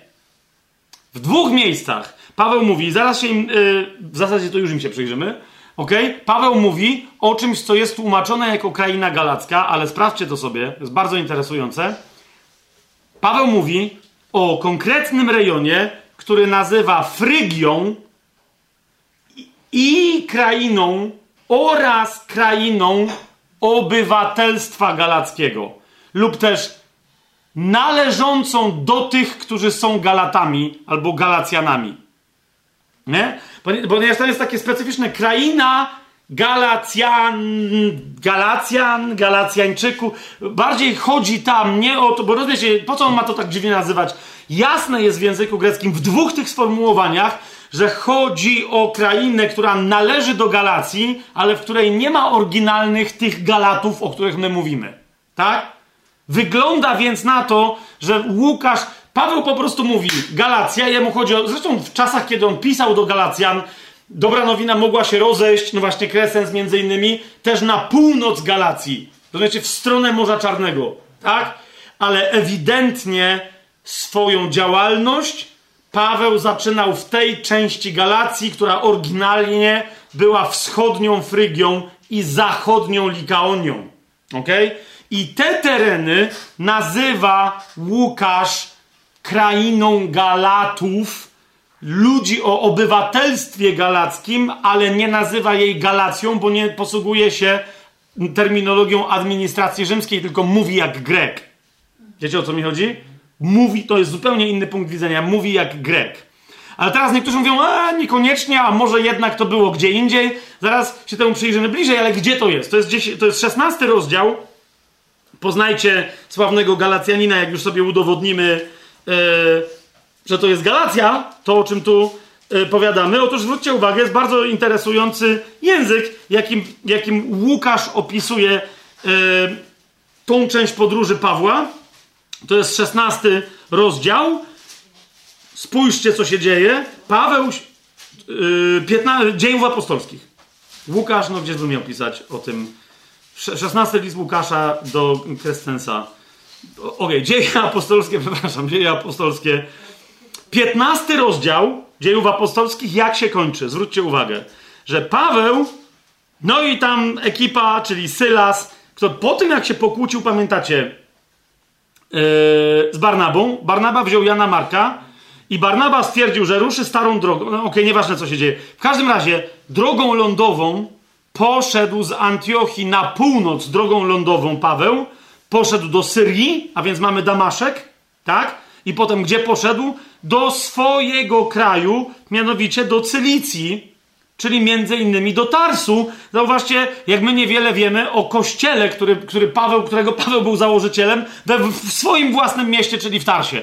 Nie ma takiej możliwości, żeby w Tarsie nie było kościoła. Łukasz mówi, da, nieistotne. Ogólnie było bardzo wiele kościołów tak samo dobrych jak w Tarsie. A to, że Paweł był starcą, to nawet jego samego go to nie interesowało. Zauważcie, żadnej megalomanii stanowej, nic takiego. Regionalnej jakiejś, nic takiego. Więc Paweł, Syria i Cylicja umacniając kościoły. I co się nagle stało? Paweł stamtąd wyrusza na północny, lekko zachód. Lekko północny zachód, mianowicie idzie do Derbe i do Listry. Według mnie to już jest Galacja. Okej? Okay? Jasne, powiedzą niektórzy z was, no nie, nie, nie, bo przecież wcześniej to tam byli Likaończycy, oni tam gadali po likaońsku.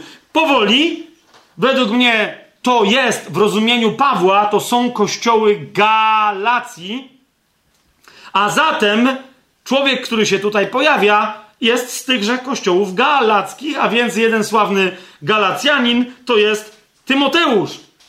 Przebył do Derbe i Listry, a oto był tam, tam pewien uczeń imieniem Ty- Tymoteusz. Zwróćcie uwagę, był z diaspory żydowskiej w Galacji, bo był synem pewnej Żydówki, która uwierzyła, ale ojca Greka. Okej? Okay? I teraz znowu, tam nie ma boskiej możliwości, żeby tam ktoś był Grekiem, skoro de facto to była stara Likaonia, więc to jest pierwsze clue, Likaończyków samych sobie nikt nigdy nie nazywał, to byli zawsze Likaończycy. Nawet Grek Łukasz nazywa ich Likaończykami.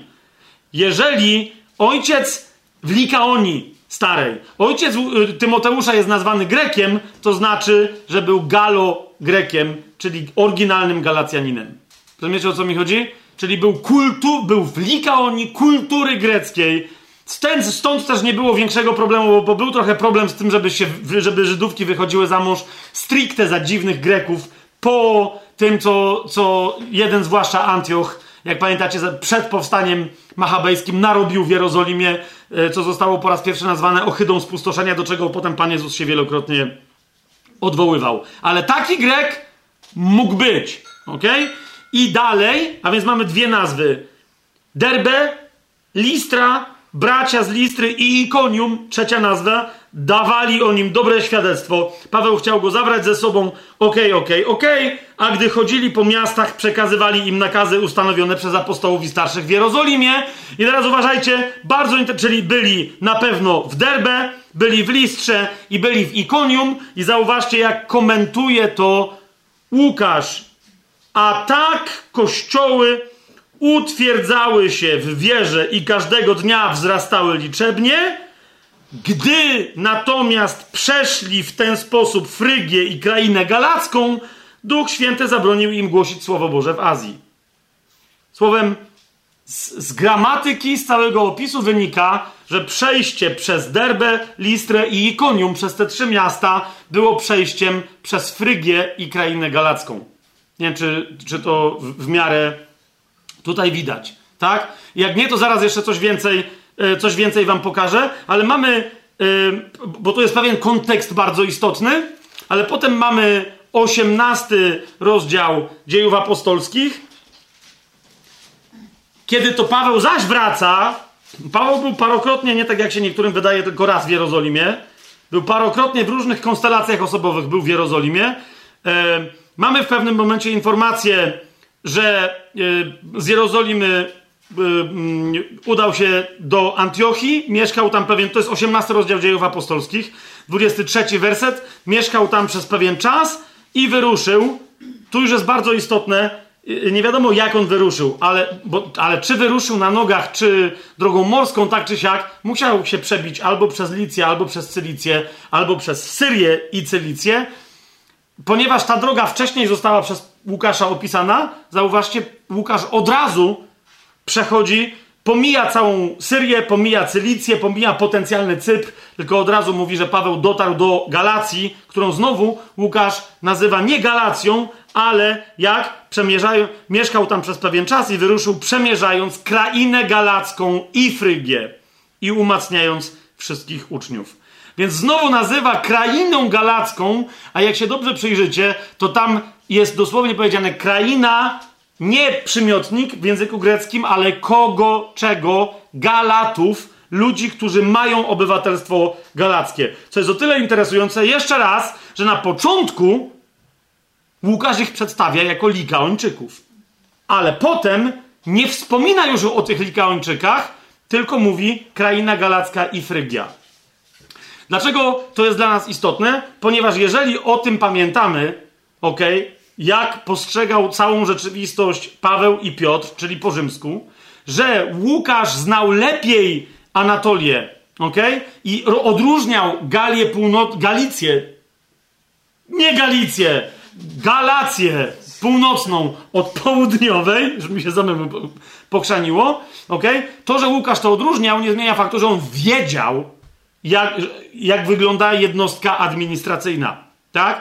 Więc pisząc o bardzo specyficznym wejściu Pawła na tereny Galacji, która była Galacją południową, najbardziej rąbniętych Galacjan, jakich można było spotkać, czyli Likaończyków, Łukasz celowo opisuje, nie mówi, że to był teren Galacji, tylko mówi, że z wszystkich Galatów, Frygijczyków, to byli najgorsi, czyli Likaończycy. Okay? Zresztą oni zgotowali Pawłowi najgorszą możliwą rzecz, nie? Czyli podniesienie pod niebiosa, a potem zstąpienie aż prawie że do samego piekła. Okay? Otóż, jak wygląda, kochani, wejście pierwszy raz Pawła do Galacji. Twórzmy sobie Dzieje Apostolskie, trzynasty rozdział. Zobaczcie, co się dzieje. W trzynastym rozdziale w ogóle Paweł z Barnabą, zwróćcie uwagę, Paweł z Barnabą są wysyłani w misję przez Kościół w Antiochii jako apostołowie. Zgadza się? Zgadza się? Jeszcze raz, zgadza się? Fantazja. Zwrócę wam uwagę, że więc wyruszają w pierwszą podróż apostolską. Ona jest bardzo precyzyjnie opisana i zwrócę wam uwagę na to, że, to jest bardzo istotne, nie ma w ramach tej, tej pierwszej podróży wspomnianej ani Frygii, ani krainy galackiej. Dlaczego to jest ważne? Ponieważ później Paweł mówi Barnabie, wybierzmy się jeszcze raz w te same miejsca, w których byliśmy. Barnaba, jak pamiętacie, się z nim kłóci i z nim nie idzie, ale wtedy już się dowiadujemy, że Paweł wrócił do Frygii i do krainy galackiej. Jeszcze raz. Jak, skoro za pierwszym razem tam ponoć nie byli? Otóż Frygia wschodnia, a zachodnia Likaonia to były cztery najważniejsze miejscowości i to była południowa Galacja, kochani. To, była, to było Ikonium, to było Derbe, to była Listra i to była Antiochia, ale Pizydyjska. Tych Antiochii w ogóle w starożytności przez głupich różnych Antiochów się namnożyło. I rozumiecie, niektórym się myli, co się stało, kiedy Paweł wyszedł z Antiochii jednej i najdalej, gdzie zaszedł w ramach swojej pierwszej podróży, to, to zaszedł do Antiochii, ale zupełnie innej. Tak? Dokładnie tej, która była de facto centrum południowej Galacji. Mamy jasność? Paweł nie zaszedł dalej, ale to jest istotne, że nie zaszedł, bo, bo, bo on, wiecie, bo Antiochia Pizydyjska, jak ją sobie zlokalizujecie, była dalej niż Ikonium, Derbe, Listra i tak dalej. Więc, a Paweł nie był dalej na północ. To było najdalej w Galii, jak mógł być. I dlatego ewidentnie Paweł się do tych czterech kościołów odnosi. Antiochia Pizydyjska, Listra, Derbe e... I, i czego nie wymieniłem? Likonium. Wła, Ikonium. Ikonium. Do dzisiaj ta miejscowość też istnieje i ma bardzo podobną nazwę w języku tureckim, ale teraz niestety nie pamiętam. Konia. Jak? Konia.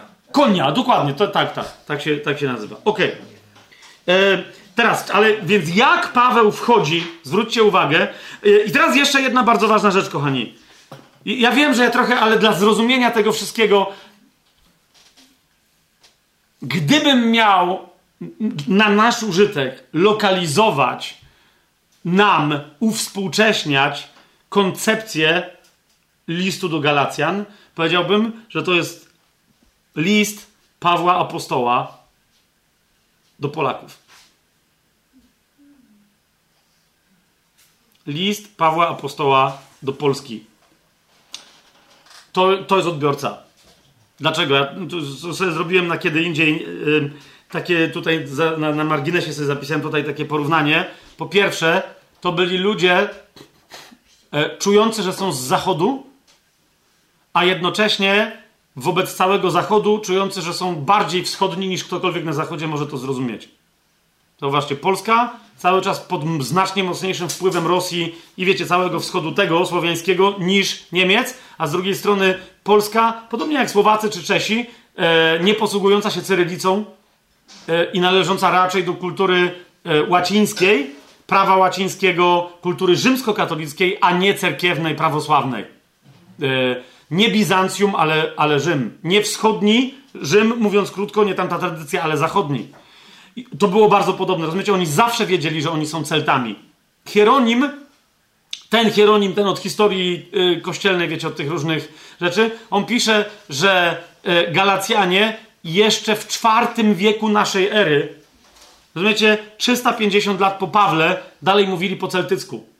I to był bardzo podobny celtycki, jak celtycki Galów y, z dzisiejszej Francji po upadku Imperium Rzymskiego. A czy w trakcie Imperium Rzymskiego, to na pewno rozumiecie, to był bardzo podobny. Oni b- czuli, że oni nie są stamtąd, oni wiedzieli, że oni są kim, znali swoją historię, nie?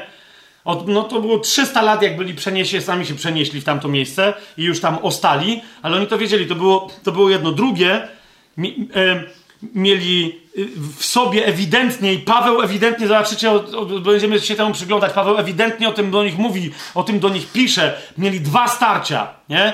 Jedno, potrzeba absolutna, potrzeba wolności. Cały czas, nie? A właśnie Polacy bez swojego kraju za wolność naszą i waszą. Na wszystkich sztandarach. Za wolność naszą i waszą, tak? A co bardziej ekstremalni, Likaończycy, czyli górale podhalańscy, mają za wolność i za ślebodę jeszcze dodatkowo. Jest jeszcze nowa koncepcja inna. Wolność i z drugiej strony gwałtowna uległość wobec niewoli, zwłaszcza religijnej. Nie? To, to jest to, co się, co się stało. Paweł mówi, ja jestem w szoku, co jest grane. Nie? U, u nikogo nie ma tak często powtarzającego się słowa wolność i w ogóle tematu wolności, ku wolności wyswobodził nas Chrystus. Tak? Paweł, Bach. List do Galacjan, a z drugiej strony mówi, kto was omamił? I czym? Religią? Naprawdę? Starcie, popatrzcie na Polskę, nie?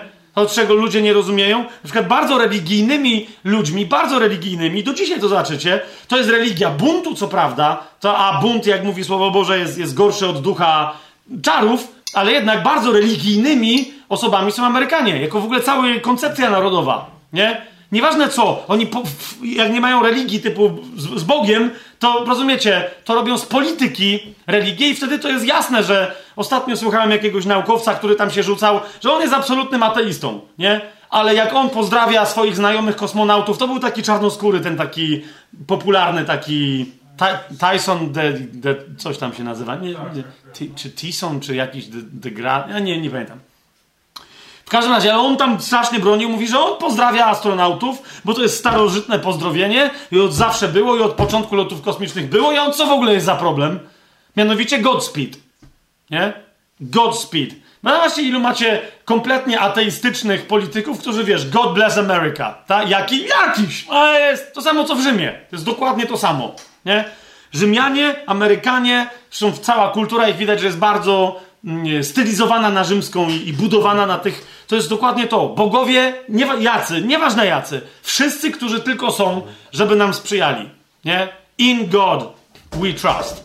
Jaki to jest Bóg? Jaki tylko chcesz. Dokładnie taki, w jakiego wierzysz. Jak jest jakiś inny, weź nam powiedz, bo nie chcemy, żeby on nam przeszkadzał w wojnie. Nie? Wszyscy bogowie mają nam błogosławić w wojnie i w pokoju. Polska nie. Polska, się, Polska jest ewidentnie krajem, który się zmaga. Jest, a, między innymi Amerykanie zawsze mi zwracają na to uwagę. Oni tego nie rozumieją. Mówią, jak w ogóle? Mówię, gdzie się nie poruszyć? Kościół na kościele. I przecież kto w ogóle tam chodzi? Nie?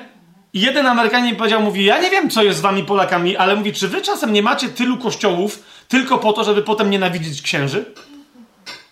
Ja tak słucham, mówię, co? A, a on mówi, no bo rozumiesz, co nie spotkam Polaka, każdy wierzy w Boga. Nawet, mówi, ateiści są, mówi, oni tak wierzą w ateizm, wyznają, mówi, Darwina, ale w życiu w Stanach takich ateistów nie spotkałem. Mówi, tu, mówi, na forach internetowych pozażynają się. Jest grill, nie ma. No nie, rodzina się skłóci, bo nie ma. Nie wiem, mówi, to, to jest to. Więc wszyscy wierzą w Boga, albo nie wierzą, ale jak nie wierzą, to tak jakby wierzyli. Ale mówi, jednocześnie wszyscy uważają, że księża nie do końca go reprezentują, tego Boga, nie? Nawet jeżeli jakoś Kościół ogólnie, na przykład rzymskokatolicki, reprezentuje, to księża psują to, co reprezentuje Kościół. Po prostu nie. Polacy są katolikami i antyklerykałami. Takie jest postrzeganie wielu nacji. Rosjan, Słowaków, jak i Czechów, których znam i tak dalej, i tak dalej, nie? Oni wszyscy to widzą i się z tego śmieją. Nie wiem, że ciekawe to jest. Kości- kraj kościołów, który nienawidzi swoich kapłanów. No i okej. Okay. Okej. Okay. Bardzo mi to przypomina, rozumiecie, Galacjan. Dalej, macie Galacjan, którzy dokładnie, kapujecie, to byli, to była ekipa, jedyna w tamtym rejonie, która wiedziała, jak się jeździ na koniach, co jest ciekawe, w odróżnieniu od reszty Celtów, oni się tego nauczyli od, od, od Traków, e, naparzali się jak trzeba było, ale jak trzeba było osiadali i nagle nie wiedzieli, co mają ze sobą robić. I nagle, rozumiecie, nagle się stawali, byli zaproszeni dosłownie jak zakon krzyżacki przez króla Bityni, a później jak przegrali z jakimiś Grekami, Grecy ich pokłócili ze sobą nawzajem i oni zostali zepchnięci i potem nie wiedzieli w ogóle, co ze sobą robić. Przypomina mi to trochę rozbiór Polski. To, co się w momencie, wiecie, i to, co, czym potem była Galacja z tymi tam oryginalnymi Galacjanami. Zupełnie, rozumiecie, heroizm i szlachetność i e, cały czas na przykład rzymskie, bo jest mnóstwo, okazuje się, e, widziałem sporo tych rzeźb, e, najwięcej rzeźb, jakie pokazują e, Rzymianie, w, inaczej, rzeźb w ogóle poświęconych Galacjanom, rozumiecie? Idei tego, kto to jest Galacjanin, to, są, to jest Galacjanin półnagi, umierający na polu chwały, nie? Który oddaje życie. I teraz wiecie, jakbyście popytali Francuzów z czasów Napoleona i tak dalej, druga wojna światowa, Polacy, wiecie o co chodzi, nie? Jak już trzeba oddać życie, to Harat, Monte Cassino, Saragossa, nieważne. Wiecie o co mi idzie? Huzaria, to jest to dzisiaj. Wszyscy, wszyscy dzisiaj Huzaria. Byśmy dzisiaj z parę czołgów mieli, kapujecie, więcej i, i więcej pieniędzy dla naszych porządnych wojaków, ale mamy, jest, wiecie o co mi chodzi, jest coś takiego, powstanie warszawskie, która jak już Polacy się zerwą, to my wiemy, ale jak się nie zerwą, no to jest raczej, no właśnie, nie? Jest małostkowość i zdrada. Zaściankowość, małostkowość i zdrada. Zwłaszcza powiązana z ciężkim pijaństwem. Uleganiem narkotykom, ale zwłaszcza alkoholizm to jest poważny problem. I znowu, jak zobaczycie w Dziejach Apostolskich, yy, o jakich uczynkach, jakich grzechach pisze Galacjanom, które wychodzą z ciała, to zobaczcie na to, co się tutaj dzieje. I niektórzy mówią, a to wszyscy grzesznicy tak mają. No może znajdźcie mi inny taki zestaw. Paweł ma sporo zestawów, którzy to nie wejdą do królestwa. Znajdźcie mi inny taki zestaw. Znaczy list do Galacjan, piąty rozdział.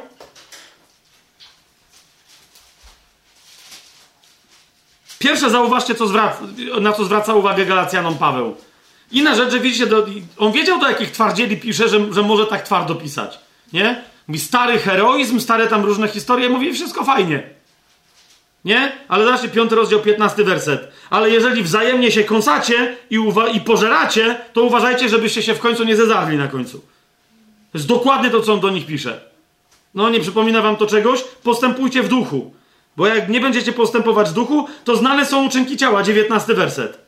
Komu? No wam! Mówi, przecież wam są znane uczynki ciała. Jakie? Cudzołóstwo, nierząd, nieczystość, rozpustwa, rozpusta, bałwochwalstwo, czary, nienawiść, niezgoda, zawiść. I to jest mowa również o zjawiskach społecznych. Gniew, spory, kłótnie, herezje, zazdrość, zabójstwa, pijaństwo, z niego wynikające hulanki i tak dalej, i tak dalej. Zauważcie.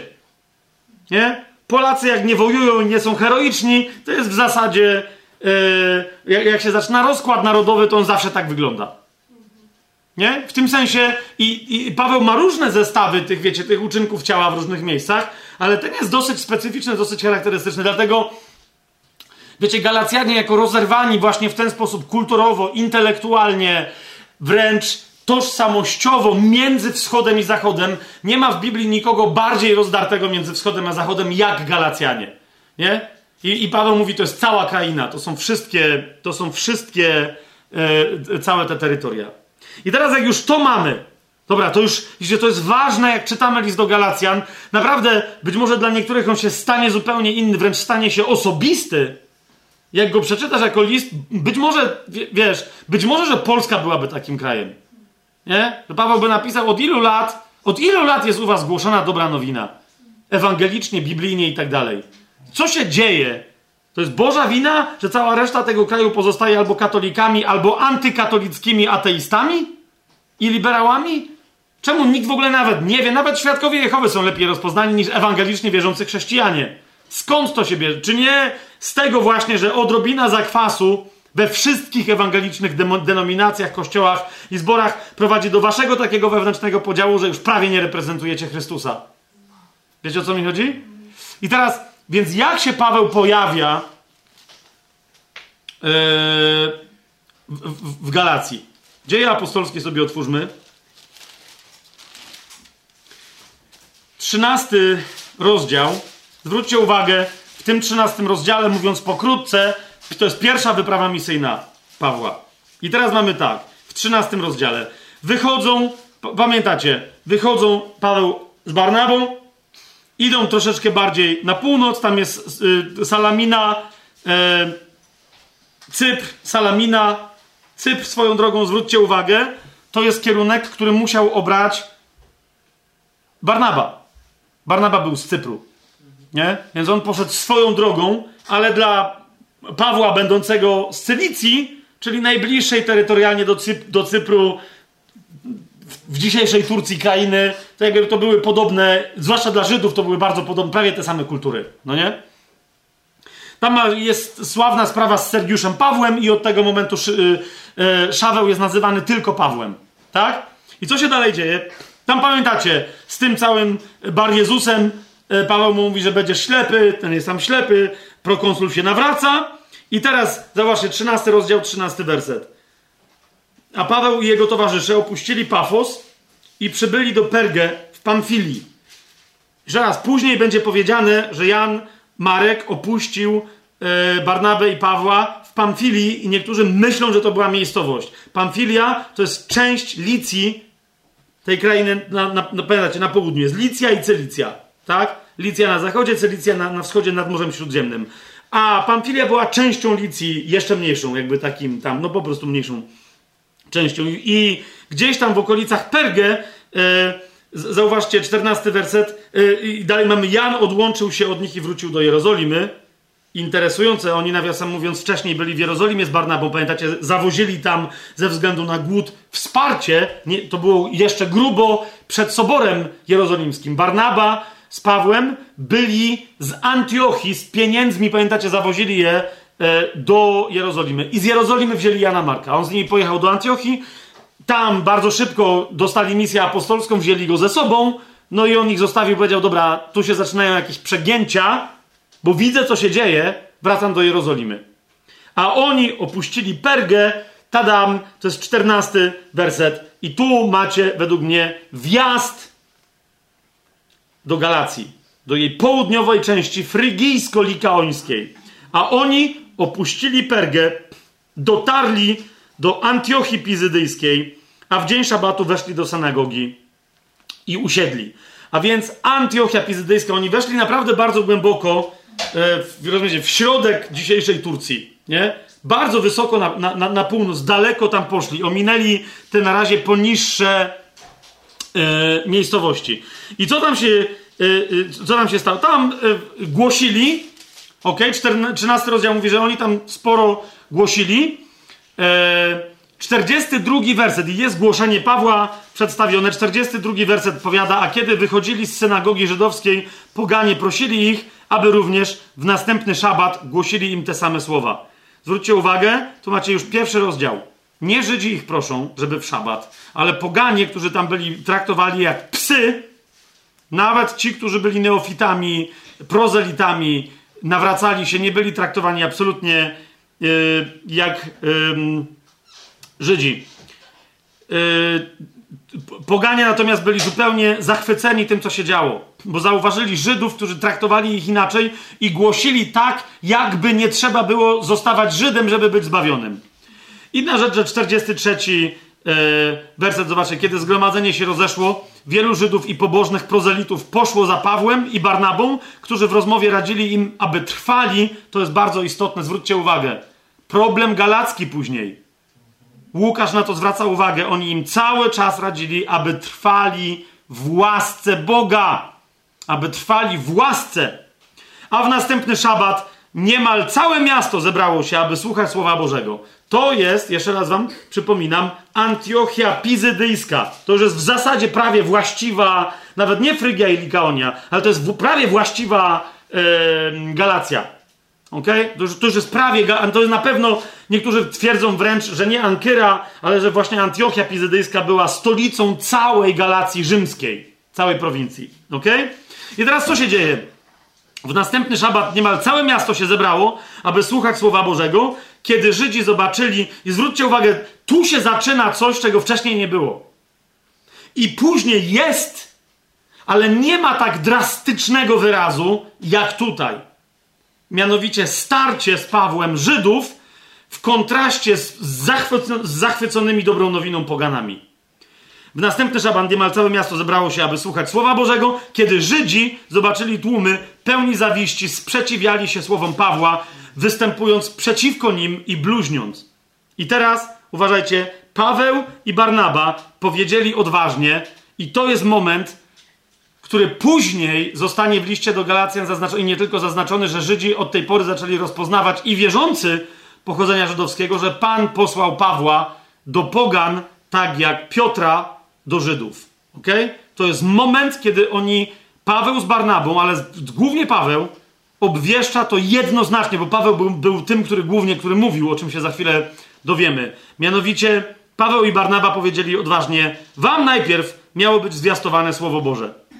Skoro jednak je odrzucacie, zobaczcie, co się dzieje. To jest jasna decyzja. To jest koniec. My teraz uważamy, że odrzuciliście Słowo Boże, nie będziemy kontynuować.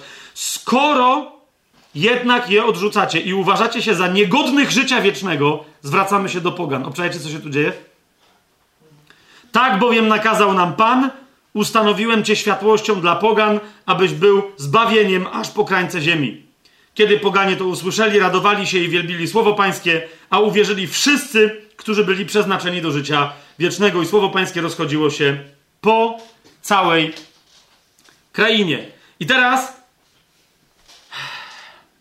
Żydzi podburzali pobożne i poważane kobiety oraz znaczących obywateli miasta, wzniecili prześladowanie Pawła i Barnaby i wypędzili ich ze swoich granic. A oni, zobaczcie, pamiętacie, co Pan Jezus mówił do swoich uczniów, Łukasz dziesięć i nie tylko, strząsnąwszy na nich pył ze swoich nóg, przyszli do Ikonium. Ikonium jest nieco niżej. Uczniowie zaś byli pełni radości i tak dalej. Okej. Okay. Ikonium to jest drugie miasto galicyjskie. Okej? Okay? Oni tam głoszą. Yy, drugi werset czternastego rozdziału. Żydzi, którzy nie uwierzyli, podburzyli i rozjątrzyli serca pogan przeciwko braciom. Tam oni długo głosili, yy, a mieszkańcy miasta podzielili się. Czwarty werset, zobaczcie, jaki był podział. Jedni byli z Żydami, a drudzy z apostołami. Okej? Okay? Kiedy jednak wszczął się rozruch zarówno wśród pogan, jak i Żydów, wraz z przełożonymi chcieli ich znieważyć i ukamienować, dowiedzieli się o tym i uciekli do miast Likaonii, to jest najbardziej na południowy wschód wysunięta Galacja, e, czyli miasta Listra i Derbe. Ok? Tam się usunęli. I teraz uważajcie, i tam głosili Ewangelię. I teraz macie najbardziej dzikie przejawy tej skrajności tych Galatów, którzy wylądowali koniec końców w samym środku dzisiejszej Turcji. Okej? Okay? Z, z, z pięknej i delikatnej e, celtycko-druidycznej Francji. Okej? Okay? Dostali tam dokładnie tych, tych, tego pomieszania, rozumiecie, z poplątaniem. Mianowicie w listrze, ósmy werset, tam był pewien człowiek o bezwładnych nogach. Pamiętacie, Paweł go uzdrawia. I teraz zauważcie, co się dzieje. To, jest, to są te dwie skrajności, o których wam mówiłem, nie? Yy, najpierw, jedenasty werset, ludzie widząc, co uczynił Paweł, zaczęli wołać po likaońsku yy, i cały czas zwraca uwagę na to, to jest istotne, tak? Że to nie byli zwyczajni Galacjanie, bo ci w Antiochii Pizydyjskiej byli, byli greccy, tak jak ojciec, yy, tak jak ojciec Tymoteusza na przykład, nie? Bardziej cywilizowani. A to, to byli Likaończycy, nie? I to jest tak nazwa, wiecie, jakby ona przeszła nawet do kultury w rozmaitych tych takich wymyślonych e, opowieściach o wilkołakach, o, o, o wampirach, o tego typu rzeczach. Zawsze najgorsza odmiana krwiopijców i tak dalej to są Likaończycy. Zauważcie, no nie? A to była realna jakaś tam ludność, no nie? Która mieszkała w samym środku i tak już dość dzikiego kraju, w górach tego dzikiego kraju. Więc jak oni zobaczyli, że Paweł uzdrowił jednego tego chłopa, zauważcie, zaczęli wołać po likaońsku. I to jest istotne, że to nie było nie po grecku, nie po łacinie, nie? Oni stwierdzili, o nie, tu się nasi bogowie nad nami zlitowali, nie? Zaczęli wołać po likaońsku, bogowie przybrali postać ludzi i zstąpili do nas. I nazwali Barnabę Jowiszem, a Pawła Merkurym, że później nie było, że oni mają swoje nielegalne religie, tak jak, bo tam, wiecie, Jezusa ukrzyżowali, król Żydów, jakiś Mesjasz, nie, nie, to jest Merkury, to jest Jowisz, wszyscy zadowoleni, ale po likaońsku ich nazwali. Ponieważ Paweł był głównym mówcą. Wtedy kapłan ze świątyni Jowisza, która była przed miastem, przyprowadził do wrót woły i wieńce i razem z ludem chciał złożyć ofiarę. No, te składanie wołów w ofierze to jest stary mitraizm. To, nie będziemy teraz w to wchodzić, ale oni tam, to, to był stary perski mitraizm połączony z krwiożerczym kultem Izydy lub też Izis, która u nich się nazywała Kibele. To był odlot, co oni, to co oni wyprawiali. To, był, to, to, był, to było to tylko Kanaan, tylko Fenicjanie, Filistyni byli gorsi od tego, co oni... Oni nie zabijali ludzi, bo Rzymianie im na to nie pozwalali, ale wiecie, o co chodzi, nie? To był odlot. Więc chcieli im składać te ofiary. Gdy usłyszeli o tym apostołowie, Barnaba i Paweł rozdarli swoje szaty i wpadli między tłum, wołając, ludzie, co wy robicie? my też jesteśmy ludźmi i tak dalej, i tak dalej. I teraz zauważcie, że Paweł w tym głoszeniu do nich odwołuje się do ich historii.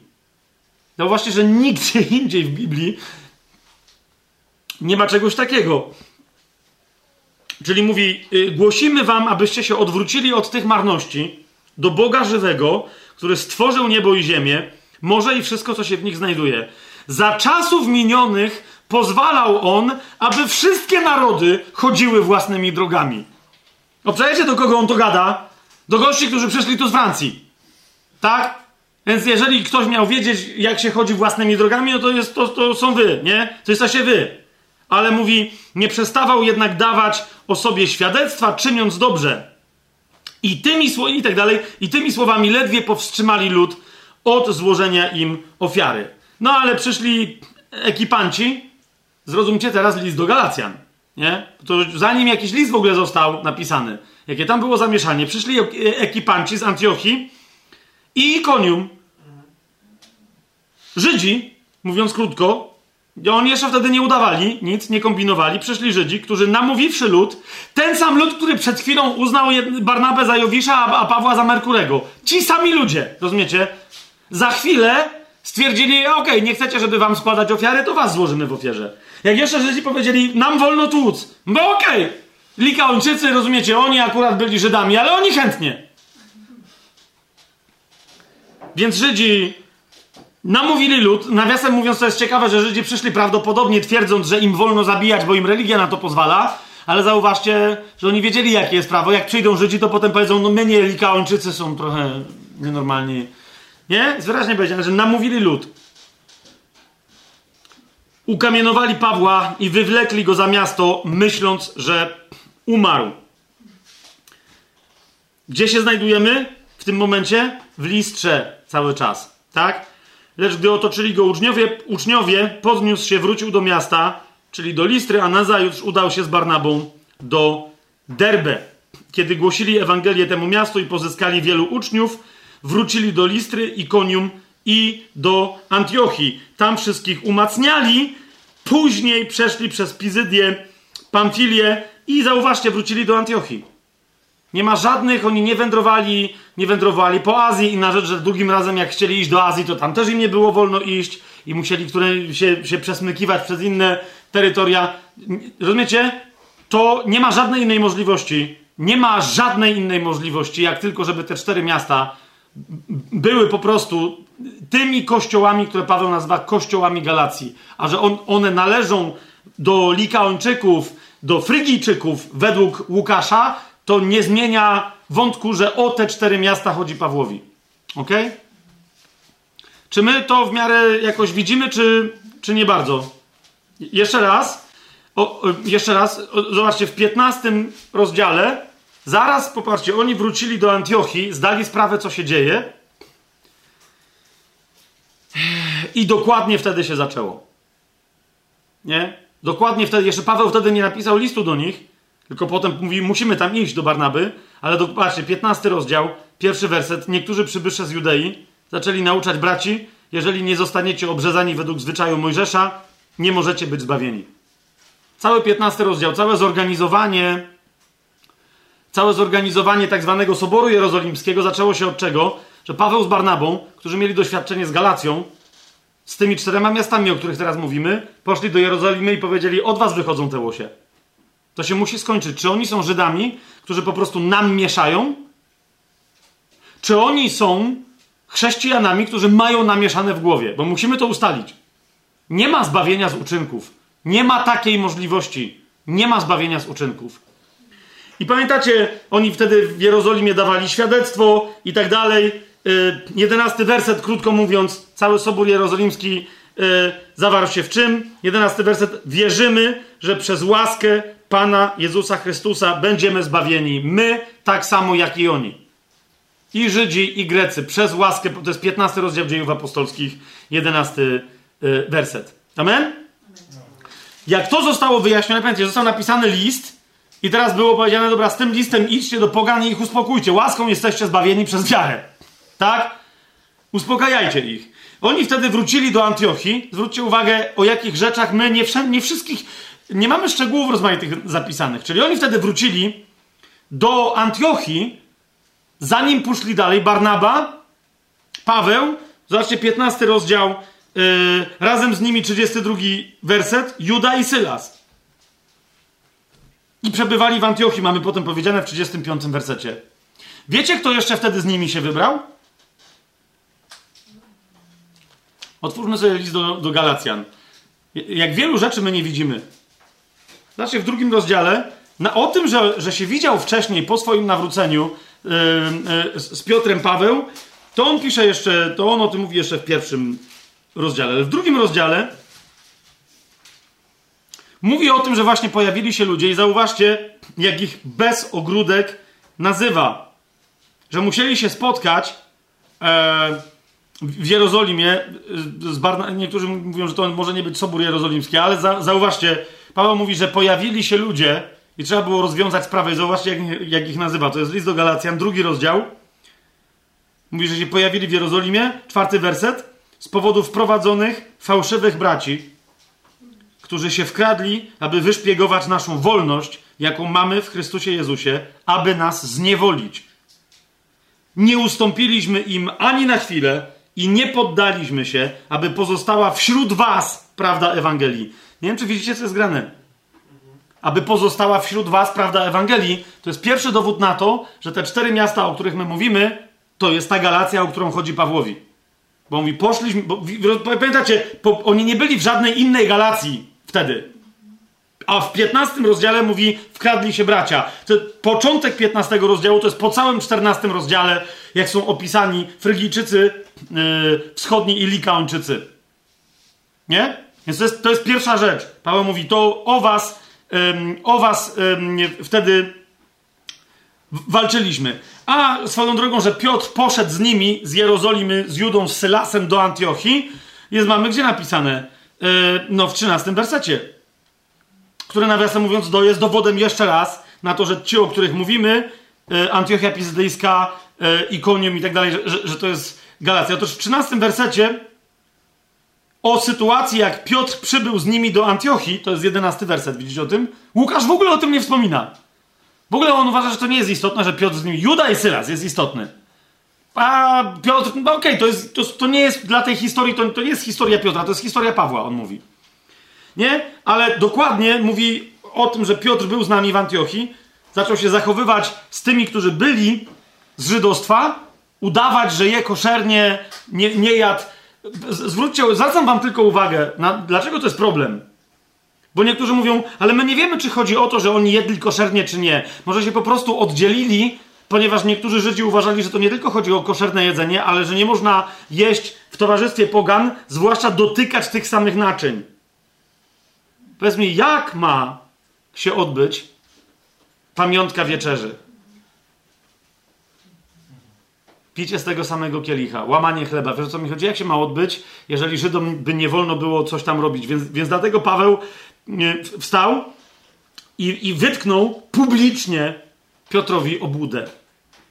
Nie? Że jak Żydów nie ma, to się tak nie zachowuje, a jak się pojawiają, od razu co innego.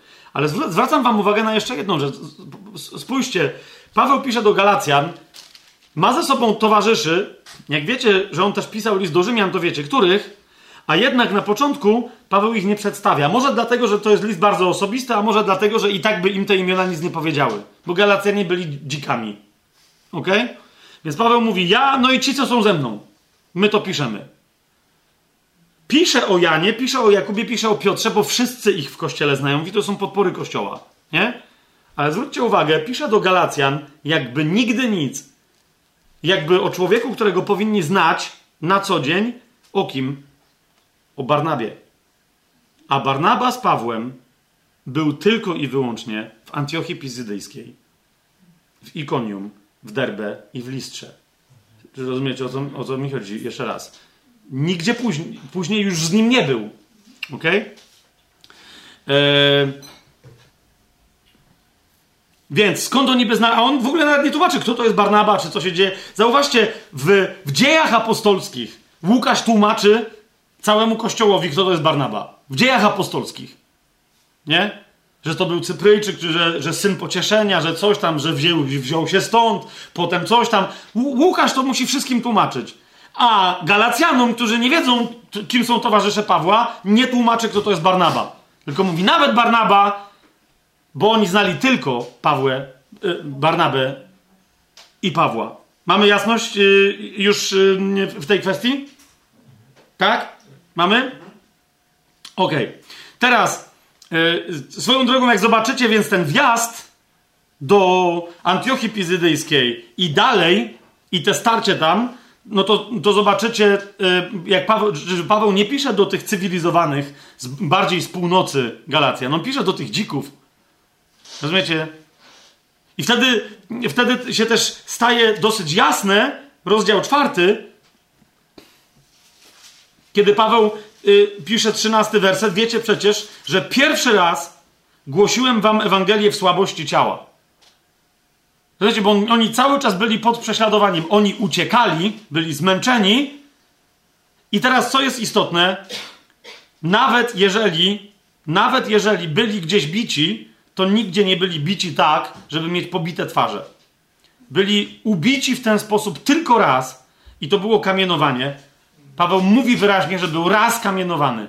Kiedy? Kiedy pisze do Koryntian, więc... Hmm? Nawet jeżeli później jeszcze ileś razy był, to kiedy pisał do Galacjan, miał na myśli tylko, kiedy mógł być zmaltretowany na twarzy tak. Nie? Po kamienowaniu. I teraz czwarty rozdział, trzynasty werset i dalej mówi: wiecie przecież, że pierwszy raz, kiedy głosiłem wam Ewangelię, to głosiłem w słabości ciała. A mojej cielesnej próby nie lekceważyliście sobie, ani nie wzgardziliście. Swoją drogą, pamiętacie? Ci tam darli się, że to są bogowie, że zstąpili, nie? Zauważcie, co Paweł tu mówi i czy tu Paweł ich tylko chwali, czy nie jest to słodko-gorzkie. Nie, jak Paweł mówi, no bo ja nie wiem. Nie wiem. Zauważcie, jedenasty werset. Boję się o was, czy przypadkiem na próżno się nie trudziłem. Nie? Bo mówi, przyjęliście mnie jak anioła, jak samego Mesjasza. Mówi, ale czy aby na pewno... Czy też dalej de facto mieliście w sercu, że ja jestem Merkurym, a Barnaba Jowiszem? Bo zauważcie, co to jest, to jest ewidentnie do tam, według mnie to jest ewidentnie do tamtych wydarzeń pije. Nie? Nie, nie wzgardzi, ale przyjęliście mnie jak anioła Boga, jak samego Chrystusa Jezusa. Czujecie, o co chodzi? Jaki tu jest podwójny cios, zaraz po tym, jak Paweł mówi, bo się boję, czy przypadkiem na, trudno, na próżno się... Jak wyście mnie, jak Jezusa nas, mnie przyjęliście, czy może... Wam się coś pokrzaniło i dlatego dalej wierzycie religijnym bredniom. W szóstym rozdziale, w siedemnastym wersecie, jeszcze raz wam przypominam, Paweł mówi, odtąd niech nikt mi nie sprawia przykrości. I zauważcie, rany na całym ciele mogli widzieć tylko oni. Cała reszta mogła widzieć na plecach, na nogach, z tyłu. Ale to, to wiecie, to Paweł przecież nie chodził goły, tak? Tylko oni widzieli go ubitego całego. I tylko do nich Paweł pisze... Szósty rozdział, siedemnasty werset. Ja bowiem na swoim ciele noszę blizny Jezu, Pana Jezusa. Widzicie to? A że Paweł mówi, że raz był kamienowany, no to o tym w drugim do Koryntian wspomina. Yy, który to jest rozdział? Jedenasty. Tak? W drugim do Koryntian yy, w jedenastym wersecie. Dokładnie tam, gdzie, gdzie też się ściera Z, z, z Żydami, gdy chodzi, gdy chodzi o wpływających Żydów na Koryntian. Nie? To jest jedenasty rozdział i dwudziesty drugi werset mówi, są Hebrajczykami? Mówi, to ja też. Są Izraelitami? Ja też. Są potomstwem Abrahama? Mówi, ja tym bardziej. Są sługami Chrystusa? Tu jest jego pytanie. Mówi, mówię ja, jakbym był głupi. Ja jeszcze bardziej. No tylko, czy ja jestem głupi, czy wy jesteście głupkami, że słuchacie tamtych, że oni są sługami Chrystusa? Nie? I teraz, zobaczcie, dwudziesty czwarty werset. Od Żydów pięciokrotnie otrzymałem czterdzieści razów bez jednego. Trzy razy byłem bity rózgami, dwudziesty piąty werset. I wyraźnie mówi, raz kamienowany. Trzy razy rozbił się ze mną okręt. Dalej, często w podróżach, niebezpieczeństwach na rzekach i tak dalej. Ale te bicia, rozumiecie, to były albo chłosty, albo rózgi żydowskie, albo i tak dalej. Wszystko w plecy. Jedna jedyna rzecz, kiedy on mógł stanąć, mając twarz odmienioną, mówi, że ja stanąłem przed wami w słabości cielesnej, nie w chorobie, jak niektórzy tam mówią. Nie, to nie chodzi o chorobę. O osłabienie fizyczne tam chodziło, z wyglądem szpecnym, a on mówi, mogliście nas odrzucić, a przyjęliście, przyjęliście mnie jak anioła. Yy, to mogłoby się wydarzyć według mnie tylko wtedy, kiedy był kamienowany, a Paweł był tylko raz kamienowany. Ok? I był dokładnie tam kamienowany. To, to, to jest ta, yy, ta Galacja. Czy potrzeba nam więcej dowodów na to, które to są, które to są kościoły? Myślę, że nie. Okay? Myślę, że nie. Yy, nawet jeżeli ktoś niekoniecznie interesuje się historią starożytną, bo jakby z niej to dosyć yy, oczy- w sposób oczywisty wynika, choć możecie, szukając yy, tych różnych nazw, którymi ja się teraz posłużyłem, znaleźć różne mapy. Nie? I tutaj chodzi o to, żeby to była mapa yy, z drugiej połowy pierwszego wieku yy, naszej ery. Żeby to była rzymska mapa z drugiej połowy pierwszego wieku naszej ery, bo wtedy zobaczycie, jak nie, to to będą koncepcje, gdzie, ta, gdzie zawsze yy, albo w ogóle źle te miasta będą umiejscowione, bo widziałem parę takich map, gdzie Laodycea zasadniczo leży jeszcze bardziej na, na wschód od w ogóle Antiochii Pizydyjskiej i tak dalej, i tak dalej. Likaonia jest gdzie indziej, góry są niektóre gdzie indziej i tak dalej, i tak dalej. Więc jeszcze raz, zasadniczo było tam tych siedem prowincji, o których mówiłem. Galacja była w samym środku i ona zawierała na, swo, na południu zawierała część e, Frygii i e, Likaonię, i to jest to, co Paweł nazywa Frygią i krainą galacką, lub też Frygią i krainą obywateli Galacji, ale nie oryginalnych Galacjan, nie? Jeżeli tylko jedno, na jedną rzecz wam zwrócę uwagę, zauważcie, że Paweł w Dziejach Apostolskich, bo to jest jeszcze jeden dowód, nie? Bo jak ktoś nie zna starożytnej historii, ale czy jest dowód biblijny? Jeszcze raz, popatrzcie na połączenia między listem do Galacjan a Dziejami Apostolskimi, ale ym, spójrzcie, yy, no właśnie, na, na te, na które już wam zwróciłem uwagę, Barnabę, którego przywołuje z łatwością, na odwołanie się do tego kamienowania, ale zobaczcie, jaką propozycję składa Paweł Barnabie, okay? Czyli jak ma wyglądać ich druga podróż apostolska. Zobaczcie, piętnasty rozdział y, Dziejów Apostolskich. Y, Paweł i Barnaba przebywali w Antiochii, nauczając i głosząc z wieloma innymi słowo Pana. To jest trzydziesty piąty werset. Po kilku dniach Paweł powiedział do Barnaby, trzydziesty szósty werset, a więc zauważcie, powiedział mu, y, odwołując się do ich pierwszej i jedynej podróży apostolskiej, wróćmy i odwiedźmy naszych braci po kolei we wszystkich miastach, w których głosiliśmy słowo Pańskie. Yy, kłócą się o Jana Marka, bo on mówi, nie, nie, nie. Ten z nami nie pojedzie, bo raz nas już zostawił. Jak byliśmy, jak się zaczęło robić gorąco, to póki był sukces, to było fajnie. Na dworze Sergiusza Pawła mu pasowało, ale już w Pamfilie mu przestało pasować, więc nie, nie biorę go. Ten mówi, no ale to jest rodzina. Nie. I teraz zwróćcie uwagę, że Paweł następnie, nie, więc nie idzie trasą, którą oni zaczęli. To jest bardzo istotne, bo oni się rozchodzą i mówi, musimy dotrzeć do kościołów, w których byliśmy.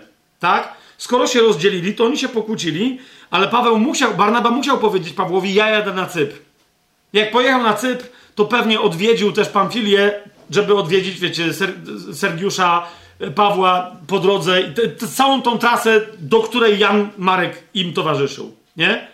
Co nam wtedy pozostaje? Pozostaje nam wtedy droga lądowa, czyli Syria, Cylicja, Galacja, czyli kraina yy, galacka i Frygia, i dalej.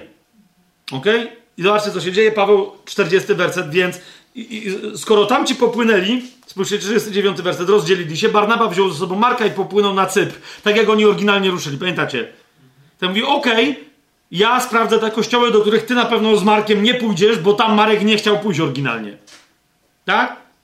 Więc on, Paweł wybrał sobie Sylasa i wyruszył polecony przez braci i przeszedł Syrię, to jest północ, czyli Damaszek, i dalej Cylicję z jego rodzinnym Tarsem, i gdzie poszedł dalej? Przybył do Derbe i do Listry. Tak? Potem mamy jeszcze Ikonium dodane, więc nie wiemy, czy w ramach tej podróży była Antiochia Pizydyjska, ale musiała według mnie być. Dlaczego? Bo się dowi- dowiadujemy, że tak przeszli Frygię i krainę galacką, a kiedy już Frygię i ka- krainę galacką przeszli, Duch Święty zabronił im głosić Słowo Boże w Azji, czyli zabronił im iść bezpośrednio na Zachód. Ok? Bo dlaczego? No bo chciał, żeby się dostali do Macedonii, czyli żeby przeskoczyli na tereny dzisiejszej północnej Grecji i Bułgarii. Nie? Ale jeszcze raz zwróćcie uwagę, że tu i, oni rzeczywiście zrobili starą trasę, nie? A stara trasa, czyli te, te miasta najdalsze, od których, z których później wracali, to są te cztery miasta: Antiochia Pizydyjska, Ikonium, Listra i Derbe. I one, kiedy zrobili, po przejściu tych miast i tam okolicznych miejscowości jest powiedziane, gdy przeszli Frygię i krainę galacką. szesnasty rozdział, szósty werset. Czy to jest jasne? Okej. Okay. Tymoteusz był Galacjaninem. I teraz... Um, czemu to jest ważne? Bo dla, dla waszego, mojego, naszego wszystkich studium, bo za każdym razem, jak się będzie nam w Biblii pojawiać, nie określenie Galacja, tak?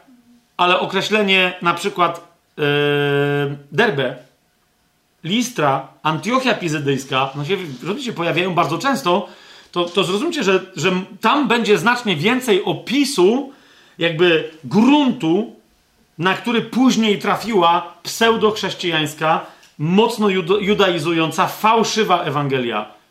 Nie?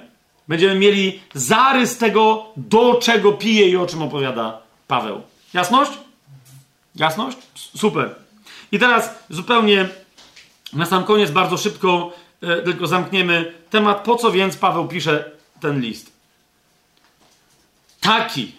Do takich surowych ludzi, w takie ciężkie miejsce, z taką ciężką walką. Swoją drogą, jeszcze na jedną rzecz wam zwrócę uwagę. Zobaczcie, jak na początku opozycja żydowska była tam jawna. Nie? Ile, ile razy macie w dziejach apostolskich w ogóle opisane gdziekolwiek, wiecie, żeby ktoś zrobił to, co Pan Jezus powiedział, żeby zrobić. Jak was nie posłuchają, strząśnijcie proch. Gdzie macie opis? Ile razy macie opisane, żeby ktoś powiedział, skoro zdecydowaliście się na potępienie wieczne, to my nic na to nie możemy poradzić. Ile razy macie? Wiecie, to są Żydzi z Galacji. I teraz zauważcie, co się później dzieje, kiedy im się jawnie Barnaba z Pawłem przeciwstawili i okazało się, że Paweł nie odpuści. A wiecie, o co chodzi? Paweł był znany, no chrześcijanie w wielu miejscach jeszcze później się bali go, nie wiedzieli, że to jest prawdziwie nawrócony chłop. Tak? Więc dla samych Żydów to był problem. Tak? Bo Żydzi mogli mówić rozmaitym, wiecie, Grekom, Galacjanom, komukolwiek, yy, Likaończykom, wilkołakom i wampirom mogą, mogli mówić: hej, to są świry, to jest, my tu tylko prawdziwy judaizm. Ale wiecie, jak się ktoś dowiedział, mówi, mówił wtedy tak? Bo z tego, co słyszeliśmy, to Paweł był znacznie bardziej hardkorowym Żydem jak wy. Wy jesteście faryzeuszami, bo my słyszeliście, słyszeliśmy, że on miał papiery żelazne z Jerozolimy do Damaszku szedł, żeby, żeby zamykać, przynajmniej do więzień, jeżeli nie mordować mężczyzn i kobiety. A wy? A wy się wysługujecie Likaończykami, nie umiecie nawet sami nikogo ukamienować? To był hardcore. Rozumiecie? Więc, więc Paweł był problemem dla Żydów. I teraz jeszcze raz wam zwracam uwagę na to, co się stało. Dzieje apostolskie, piętnasty rozdział, pierwszy werset. Niektórzy przybysze z Judei nauczali braci, zaczęli nauczać braci.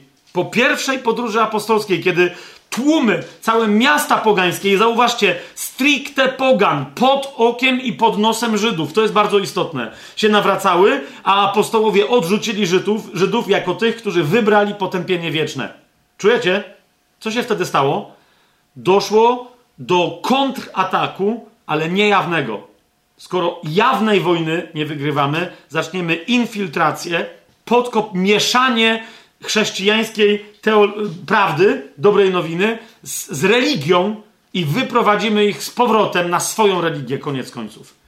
piętnasty rozdział, pierwszy werset. Niektórzy przybysze z Judei nauczali braci: jeżeli nie zostaniecie obrzezani, według zwyczaju Mojżesza nie możecie być zbawieni. Kto wystąpił przeciwko nim? Kiedy doszło do niemałych sporów i zatargów między nimi a Pawłem i Barnabą, postanowili wszyscy, że Barnaba i Paweł oraz jeszcze kilku z nich pójdą w sprawie tego sporu do apostołów i starszych, do Jerozolimy. I wiemy, jak to się skończyło. Jeszcze raz, do Galacjan, bo od nich się to wszystko zaczęło. To była porażka Żydów, wyznawców judaizmu, religijnych. To zjawisko na początku piętnastego rozdziału, z którym później coraz bardziej Paweł się musi zmagać, fałszywych braci, narasta i to jest w zasadzie jedyny sposób, z jakim diabeł walczy z chrześcijaństwem. Przestaje, przestaje albo jawnie nasyła na chrześcijan jawnych wrogów, albo nasyła na chrześcijaństwo ludzi religijnych, którzy próbują zniewolić na powrót wolnych ludzi, jedynych w duchu wolnych ludzi, czyli chrześcijan, przy pomocy takiej czy innej formy religii. Jeszcze raz, list do Galacjan, drugi rozdział. Paweł to w ten sposób opisuje i tylko w liście do Galacjan. Pisze to tak bez, be, bezpośrednio. On, bo jest, są jeszcze inni, którzy o tym mówią, ale on... Jeszcze raz to przywołam, to jest drugi rozdział. Lecz nawet trzeci werset, nawet Tytusa, który był ze mną, nie zmuszono do obrzezania, mimo że był Grekiem, a to z powodu... A czemu w ogóle Paweł mówi, że ktoś miałby go zmuszać? Zwracam wam uwagę, że później, jak Paweł ostatni raz się pojawia, ostatni raz w swoim życiu, z tego co wiemy w Jerozolimie, zwróćcie uwagę, że jest zmuszony, żeby obrzezać Tymoteusza. Bo próbuje za wszelką cenę, pamiętacie, idzie do świątyni, składa ofiary i tak dalej, za wszelką cenę, żeby nie pobudzić, i jedna, jedyna jego troska jest jaka, bo jemu, on ma gdzieś te wszystkie historie, ale on się troszczy o Kościół Jerozolimski, o którym on wie, ile ten Kościół przeszedł. On cały czas go wspiera. Wiecie, zanosi tam pieniądze i tak dalej, i tak dalej. I on, bracia mu mówią, idź, prosimy cię, zrób to, idź do, żeby, żeby Żydzi widzieli, że my nie jesteśmy nie Żydami. Więc on obrzezuje Tymoteusza i idzie do świątyni. Wiecie, tam jest cała historia jakby jego kontaktów, bo to nie jest jeden dzień, tak? Z, wtedy tych ostatnich kontaktów z Kościołem Jerozolimskim. I mimo tego, właśnie kiedy Paweł składa ofiary, w, pamiętacie, w świątyni, ktoś go widzi i mówi, przecież to jest chłop, co wszędzie wywala judaizm i Mojżesza podważa wszędzie do góry nogami i mówi, że tą świątynię... I to wtedy się, pamiętacie, on się wtedy odwołuje do Cezara, także potem cała jego historia w Dziejach Apostolskich to jest podróż do Rzymu. Nie? To jest dokładnie to. Chrześcijaństwo jest tak zinfiltrowane w Jerozolimie, dlatego jest tak ważne to, co pisze Łukasz, że uczniowie po raz pierwszy zostali nazwani uczniami w Antiochii, a nie w Jerozolimie. Jerozolima to jest początek, ale to nie jest początek chrześcijaństwa pogańskiego, pamiętajcie to. Odwoływanie się do tamtego... Mm, nie chcę teraz, wiecie, za, o teologii, o różnych teologiach, które stąd się wzięły, będziemy jeszcze mówić, ale to jest bardzo istotne. Okej? Że zaczęła się infiltracja i sabotaż chrześcijaństwa. Paweł mówi wprost, że zostali wprowadzeni, drugi rozdział listu do Galacjan, czwarty werset, fałszywi bracia, po pierwsze, żeby wyszpiegować naszą wolność, jaką mamy w Chrystusie Jezusie, a, a potem Paweł, z tego co mówimy, możemy tu dać, jak, jaką można mieć tylko w Chrystusie Jezusie. Oraz wyszpiegowawszy tę wolność, zauważcie, aby nas zniewolić. To jest druga rzecz. Żebyśmy przestali być wolni w Chrystusie, żebyśmy się zaczęli znowu plątać w kajdanach. Okej? Okay? I, i, I Paweł mówi, nie ustąpiliśmy im ani na chwilę i nie poddaliśmy się, aby pozostała wśród nas prawda Ewangelii. Mówi, to jest walka o prawdę, prawdę Ewangelii. Chrześcijanie, którzy mają na ust, czytają Biblię, mają na ustach imię Jezusa, mają te wszystkie tam, wiecie, historie, po czym mieszają choćby odrobinę prawa religijnego, nawet nie tylko mojżeszowego, prawa, które zadowala ciało. Są natychmiast zniewoleni. O to chodzi Pawłowi. Nie ma żadnego, to mówi, nie ma żadnego kompromisu. Albo są przaśniki, albo jedna odrobina chociażby zakwasu psuje całą przaśność Paschy Chrystusowej. Jasne? Mhm. Zatem Paweł y, po pierwsze broni, on y, broni prawdziwej Ewangelii. Cel jego jest podobny jak, jak cel listu do Rzymian, to znaczy ogłoszenie prawdziwej Ewangelii, ale dynamiczne, groźne, agresywne, brutalne ogłoszenie prawdy Ewangelii, a więc nie głoszenie Ewangelii ludziom, którzy nie znają Ewangelii, ale to jest głoszenie, rozumiecie, list do Galacjan powiedziałbym jeszcze w innym sensie, jego celem jest zademonstrowanie, jak się głosi dobrą nowinę do wewnątrz Kościoła.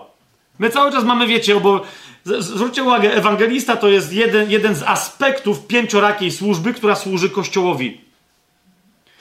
Ewangelia ma być regularnie głoszona Kościołowi. Po co? Właśnie po to, żeby nie doszło do zabrudzenia się starym kwasem.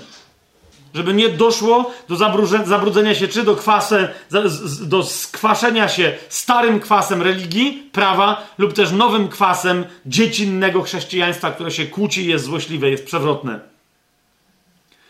Głoszenie Ewangelii ma trwać. Ono nie tylko służy temu, żeby ludzie byli usprawiedliwiani z wiary. To jest często, rozumiecie, to, to co niektórzy m- mówią, że, że, że jakby fajnie, że jest głoszona Ewangelia wszędzie na świecie, bo dzięki niej ludzie się nawracają. Niestety później trafiają do kościoła. Jakby i, i, i ludzie są oburzeni. Jak, może, jak tak można mówić? Jeżeli trafiają... O co chodzi? Że oni trafiają do kościoła, który już im nie głosi dobrej nowiny. Tylko zaczyna im głosić jakieś prawo i jakąś religię. Co teraz oni muszą robić? Nawet, rozumiecie, cała droga uświęcenia, droga... Dlatego list do Galacjan, Pawła, to jest pra... głoszenie dobrej nowiny, a więc głoszenie trojakości krzyża. Czy jeszcze bardziej, jeszcze, jeszcze ściślej rzecz ujmując, trojakości ukrzyżowania. Że, żeby pokazać, że droga chrześcijanina, droga uświęcenia, droga dobrych uczynków to jest droga, która polega nie na zaufaniu zasadom, ale która nadal owocuje z łaski. Rozumiecie? To nie są teraz moje uczynki. To są dobre uczynki, które są pańskie. Są jego uczynki, które wynikają z mojego posłuszeństwa łasce. A do tego potrzebne jest potrójne ukrzyżowanie. Niektórzy powiadają, że to ukrzyżowanie u Pawła w liście do Galacjan jest jedyne miejsce w całym Nowym Testamencie, które jest tak, tak pokazane, czyli to, że to jest ukrzyżowanie dla grzechu, dla świata i dla ciała. Nieprawda. I, i to będzie jedna, jedno z największych, być może dla niektórych z was, zaskoczeń, kiedy, jak Paweł pokazuje, jakie trzy rzeczy mają być ukrzyżowane. I to jest... Samo to... Myślę, że wielu osobom w Kościele otworzy oczy i uwolni serce, jak zobaczą list do Galacjan i to, co w nim jest napisane. Dlaczego w pierwszej kolejności jako chrześcijanin mamy być, mam być ukrzyżowany? Dlaczego ty jako chrześcijanka masz być, yy, masz być ukrzyżowana? Więc Paweł na powrót głosi prawdziwą Ewangelię, broni prawdziwej Ewangelii, kontrastując ją z fałszywą Ewangelią. Na czym polega kłamstwo? Na czym polega wrzucenie trucizny do miodu, zamieszanie i powiedzenie zjedzcie, a potem obserwowanie, jak ludzie umierają duchowo? Na czym, to, na czym, na czym polega rzucanie religijnych czarów, które wygląda, jakby było świątobliwym chrześcijaństwem, jakby było drogą uświęcenia i modlitwy? A Paweł mówi, to są czary, to są czary. A więc demonstrując, broniąc Ewangelii, Ewangelii, głosząc prawdziwą Ewangelię i demonstrując fałszywą, diabelską Ewangelię, Paweł yy, jeszcze trzech takich tematów bardzo istotnych do, dotyka.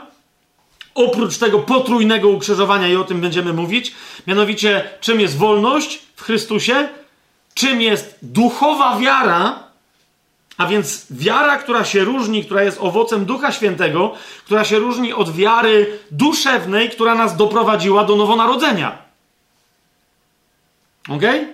To, to są dwie różne wiary. Wiara, która jest owocem Ducha, co to jest? I po trzecie, czym jest nowe stworzenie oraz czym jest zasada nowego stworzenia. Co to jest nowe stworzenie i czym jest zasada nowego stworzenia? On cały czas do tego się odwołuje i my m- musimy to w chrześcijaństwie absolutnie sobie przypomnieć i na tym stanąć. Skutkiem bowiem yy, głoszenia Ewangelii komuś, czy przyjęcia przez kogoś dobrej nowiny, u- uwierzenia w sercu i wyznania ustami, że Jezus jest Panem, uwierzenia w sercu, że Bóg Jezusa wskrzesił z martwych, a wyznania ustami, że Jezus jest Panem, skutkiem jest nowonarodzenie, to znaczy jest narodzenie się na nowo jako kompletnie nowa istota, którą Paweł nazywa nowym człowiekiem albo człowiekiem duchowym. W ogóle Słowo Boże nazywa nowym człowiekiem albo człowiekiem duchowym, albo też nowym stworzeniem. Rozumiecie, dyskusje, które mówią o tym, czy zbawienie jest utracalne, nieutracalne, swoją drogą niektórzy się powołują na jakieś fragmenty właśnie z listu do Galacjan, wy wypadliście z łaski, okej? Okay? Rozumiecie, jest cały czas pozornie pod walką o czystość biblijnej teologii, jest de facto przekazywaniem zatrutej informacji, że zbawienie jest aktem czysto wolitywnym i takim aktem pozostaje aż do śmierci człowieka, a nie jest aktem Bożym. Rozumiecie? Czyli, że zbawienie wynika z tego, nie co zrobił Bóg, jaką decyzję On podjął nieodwracalnie, ale jaką decyzję podjął człowiek. i jeżeli on zmieni te decyzje na jakimś etapie, to wtedy się zmieni jego destynacja, jego przeznaczenie. Nadal jego przeznaczenie jest w jego rękach. Rozumiecie, o co chodzi? Gdy tymczasem Paweł przypomina w całym liście do Galacjan, mówi nie. Nie. Ponieważ ty nie jesteś, w momencie kiedy mówisz, kiedy wierzysz w sercu, a ustami wyznajesz, przestajesz być tym, kim byłaś. Przestajesz być tym, kim byłeś do tej pory.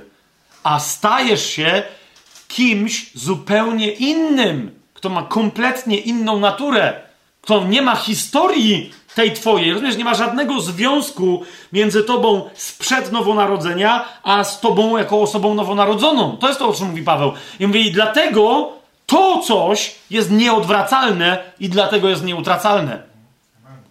A to, że ty jako nowonarodzona osoba możesz wyjść spod łaski i żyć jak kretyn zaczarowany, Paweł mówi, to jest inna historia. To jest bardzo smutna historia, by, która byłaby śmiechu warta, gdyby nie to, że to jest raczej tragikomedia. I że należy nad nią ubolewać i opłakiwać los kogoś, kto może żyć pełną piersią, wołając do Boga przez Jezusa Chrystusa Abba Ojcze, a tymczasem woła do Mojżesza, tatusiu zlituj się nade mną, i się pyta wyznawców Mojżesza, wyznawców takiej czy innej religii pseudochrześcijańskiej, co ma robić, żeby zadowolić Boga, który zawsze był zadowolony i nie potrzebuje, żeby go zadowalać. A nawet jeżeli kiedyś nie był, to został zadowolony w tym, w czym mógł nie być zadowolony. Został zadowolony raz na zawsze w absolutnie kompletny sposób przez swojego Syna. I ponieważ Syn to gwarantuje, to Ojciec to ma i Duch gwarantuje to nam, wołając w, ramach, w moim duchu i w twoim duchu, siostro i bracie, Abba, Ojcze. I to się nie może zmienić. I o tym Paweł mówi, że jeżeli tego nie rozumiecie, że, że, że skutkiem przyjęcia dobrej nowiny jest stanie się kimś zupełnie nowym, kimś, kogo świat jeszcze nie widział, i wtedy jest śmiechu warte odwoływanie się do jakiegoś prawa żydowskiego, które miało służyć upadłym ludziom, które, jak Paweł mówi, pojawiło się czterysta trzydzieści lat po chłopie, co dostał właściwą obietnicę, czyli po Abrahamie. I co to, mówię, co to jedno z drugim ma wspólnego? No i się Żydzi tym zajmują, jak się dalej chcą zajmować. Chociaż oni też mogą spod przekleństwa tego prawa się wyrwać. Hmm? Więc, yy, więc yy, ta zasada nowego stworzenia to nie są tylko dwa zdania w liście do Galacjan. To jest cały list do Galacjan. Nie? To jest, mówi, co to jest nowe stworzenie, potem mówi, jaki jest skutek w tobie tego, że ty jesteś nowym stworzeniem, a po trzecie, skoro jesteś nowym stworzeniem, to jak wobec tego masz żyć jako to nowe stworzenie? Co, jaki rodzaj życia spowoduje, że będziesz doświadczać kompletnej wolności, do jakiej wyzwolił nas Chrystus? Ku wolności bowiem wyzwolił nas Chrystus. Tak? Piąty rozdział, piąty rozdział listu do Galacjan. Trwajcie, pierwszy werset, trwajcie więc w tej wolności, którą nas Chrystus wyzwolił, i nie poddawajcie się na, na nowo pod jarzmo niewoli. Więc yy, plus oczywiście Paweł rzuca jeszcze wyzwanie testerom. Tym, tym fałszywym braciom, co przyszli wybadać, wytestować naszą wolność. Nie? Paweł im mówi wprost, dosłownie w liście do Galacjan, to jest niesamowite. Paweł mówi, skończyło się. Wiem, kim jesteście. Widzę, co robicie. I teraz to się skończyło. Do tej pory cały czas jeszcze tolerowałem, rozmawiałem, chodziłem do Jerozolimy, odwoływałem się, ale nawet autorytety, które, które wy twierdzicie, że są autorytetami, wy się do nich nie odwołujecie, ale głosicie inną Ewangelię. I dlatego mówię wam z góry, gdyby anioł przyszedł z nieba i ją głosił, niech będzie przeklęty. Wy ją głosicie? Kiedyś już wam powiedziałem, jako Żydom, którymi nie przestaliście być. Strzepuję, strząsam proch z moich sandałów. A teraz mówię wam wprost, jak wy to robicie, to, nie, to, to niech każdy z was będzie przeklęty. To jest odlot. Ale rozumiecie, Paweł, e, Paweł rzuca wyzwanie Kościołowi wprost, mówi, jeżeli niektórzy z was myślą, że są zbawieni, a żyją w taki fałszywy sposób, opierając się tylko na prawie, to mówię wam, jesteście przeklęci. Jesteście przeklęci.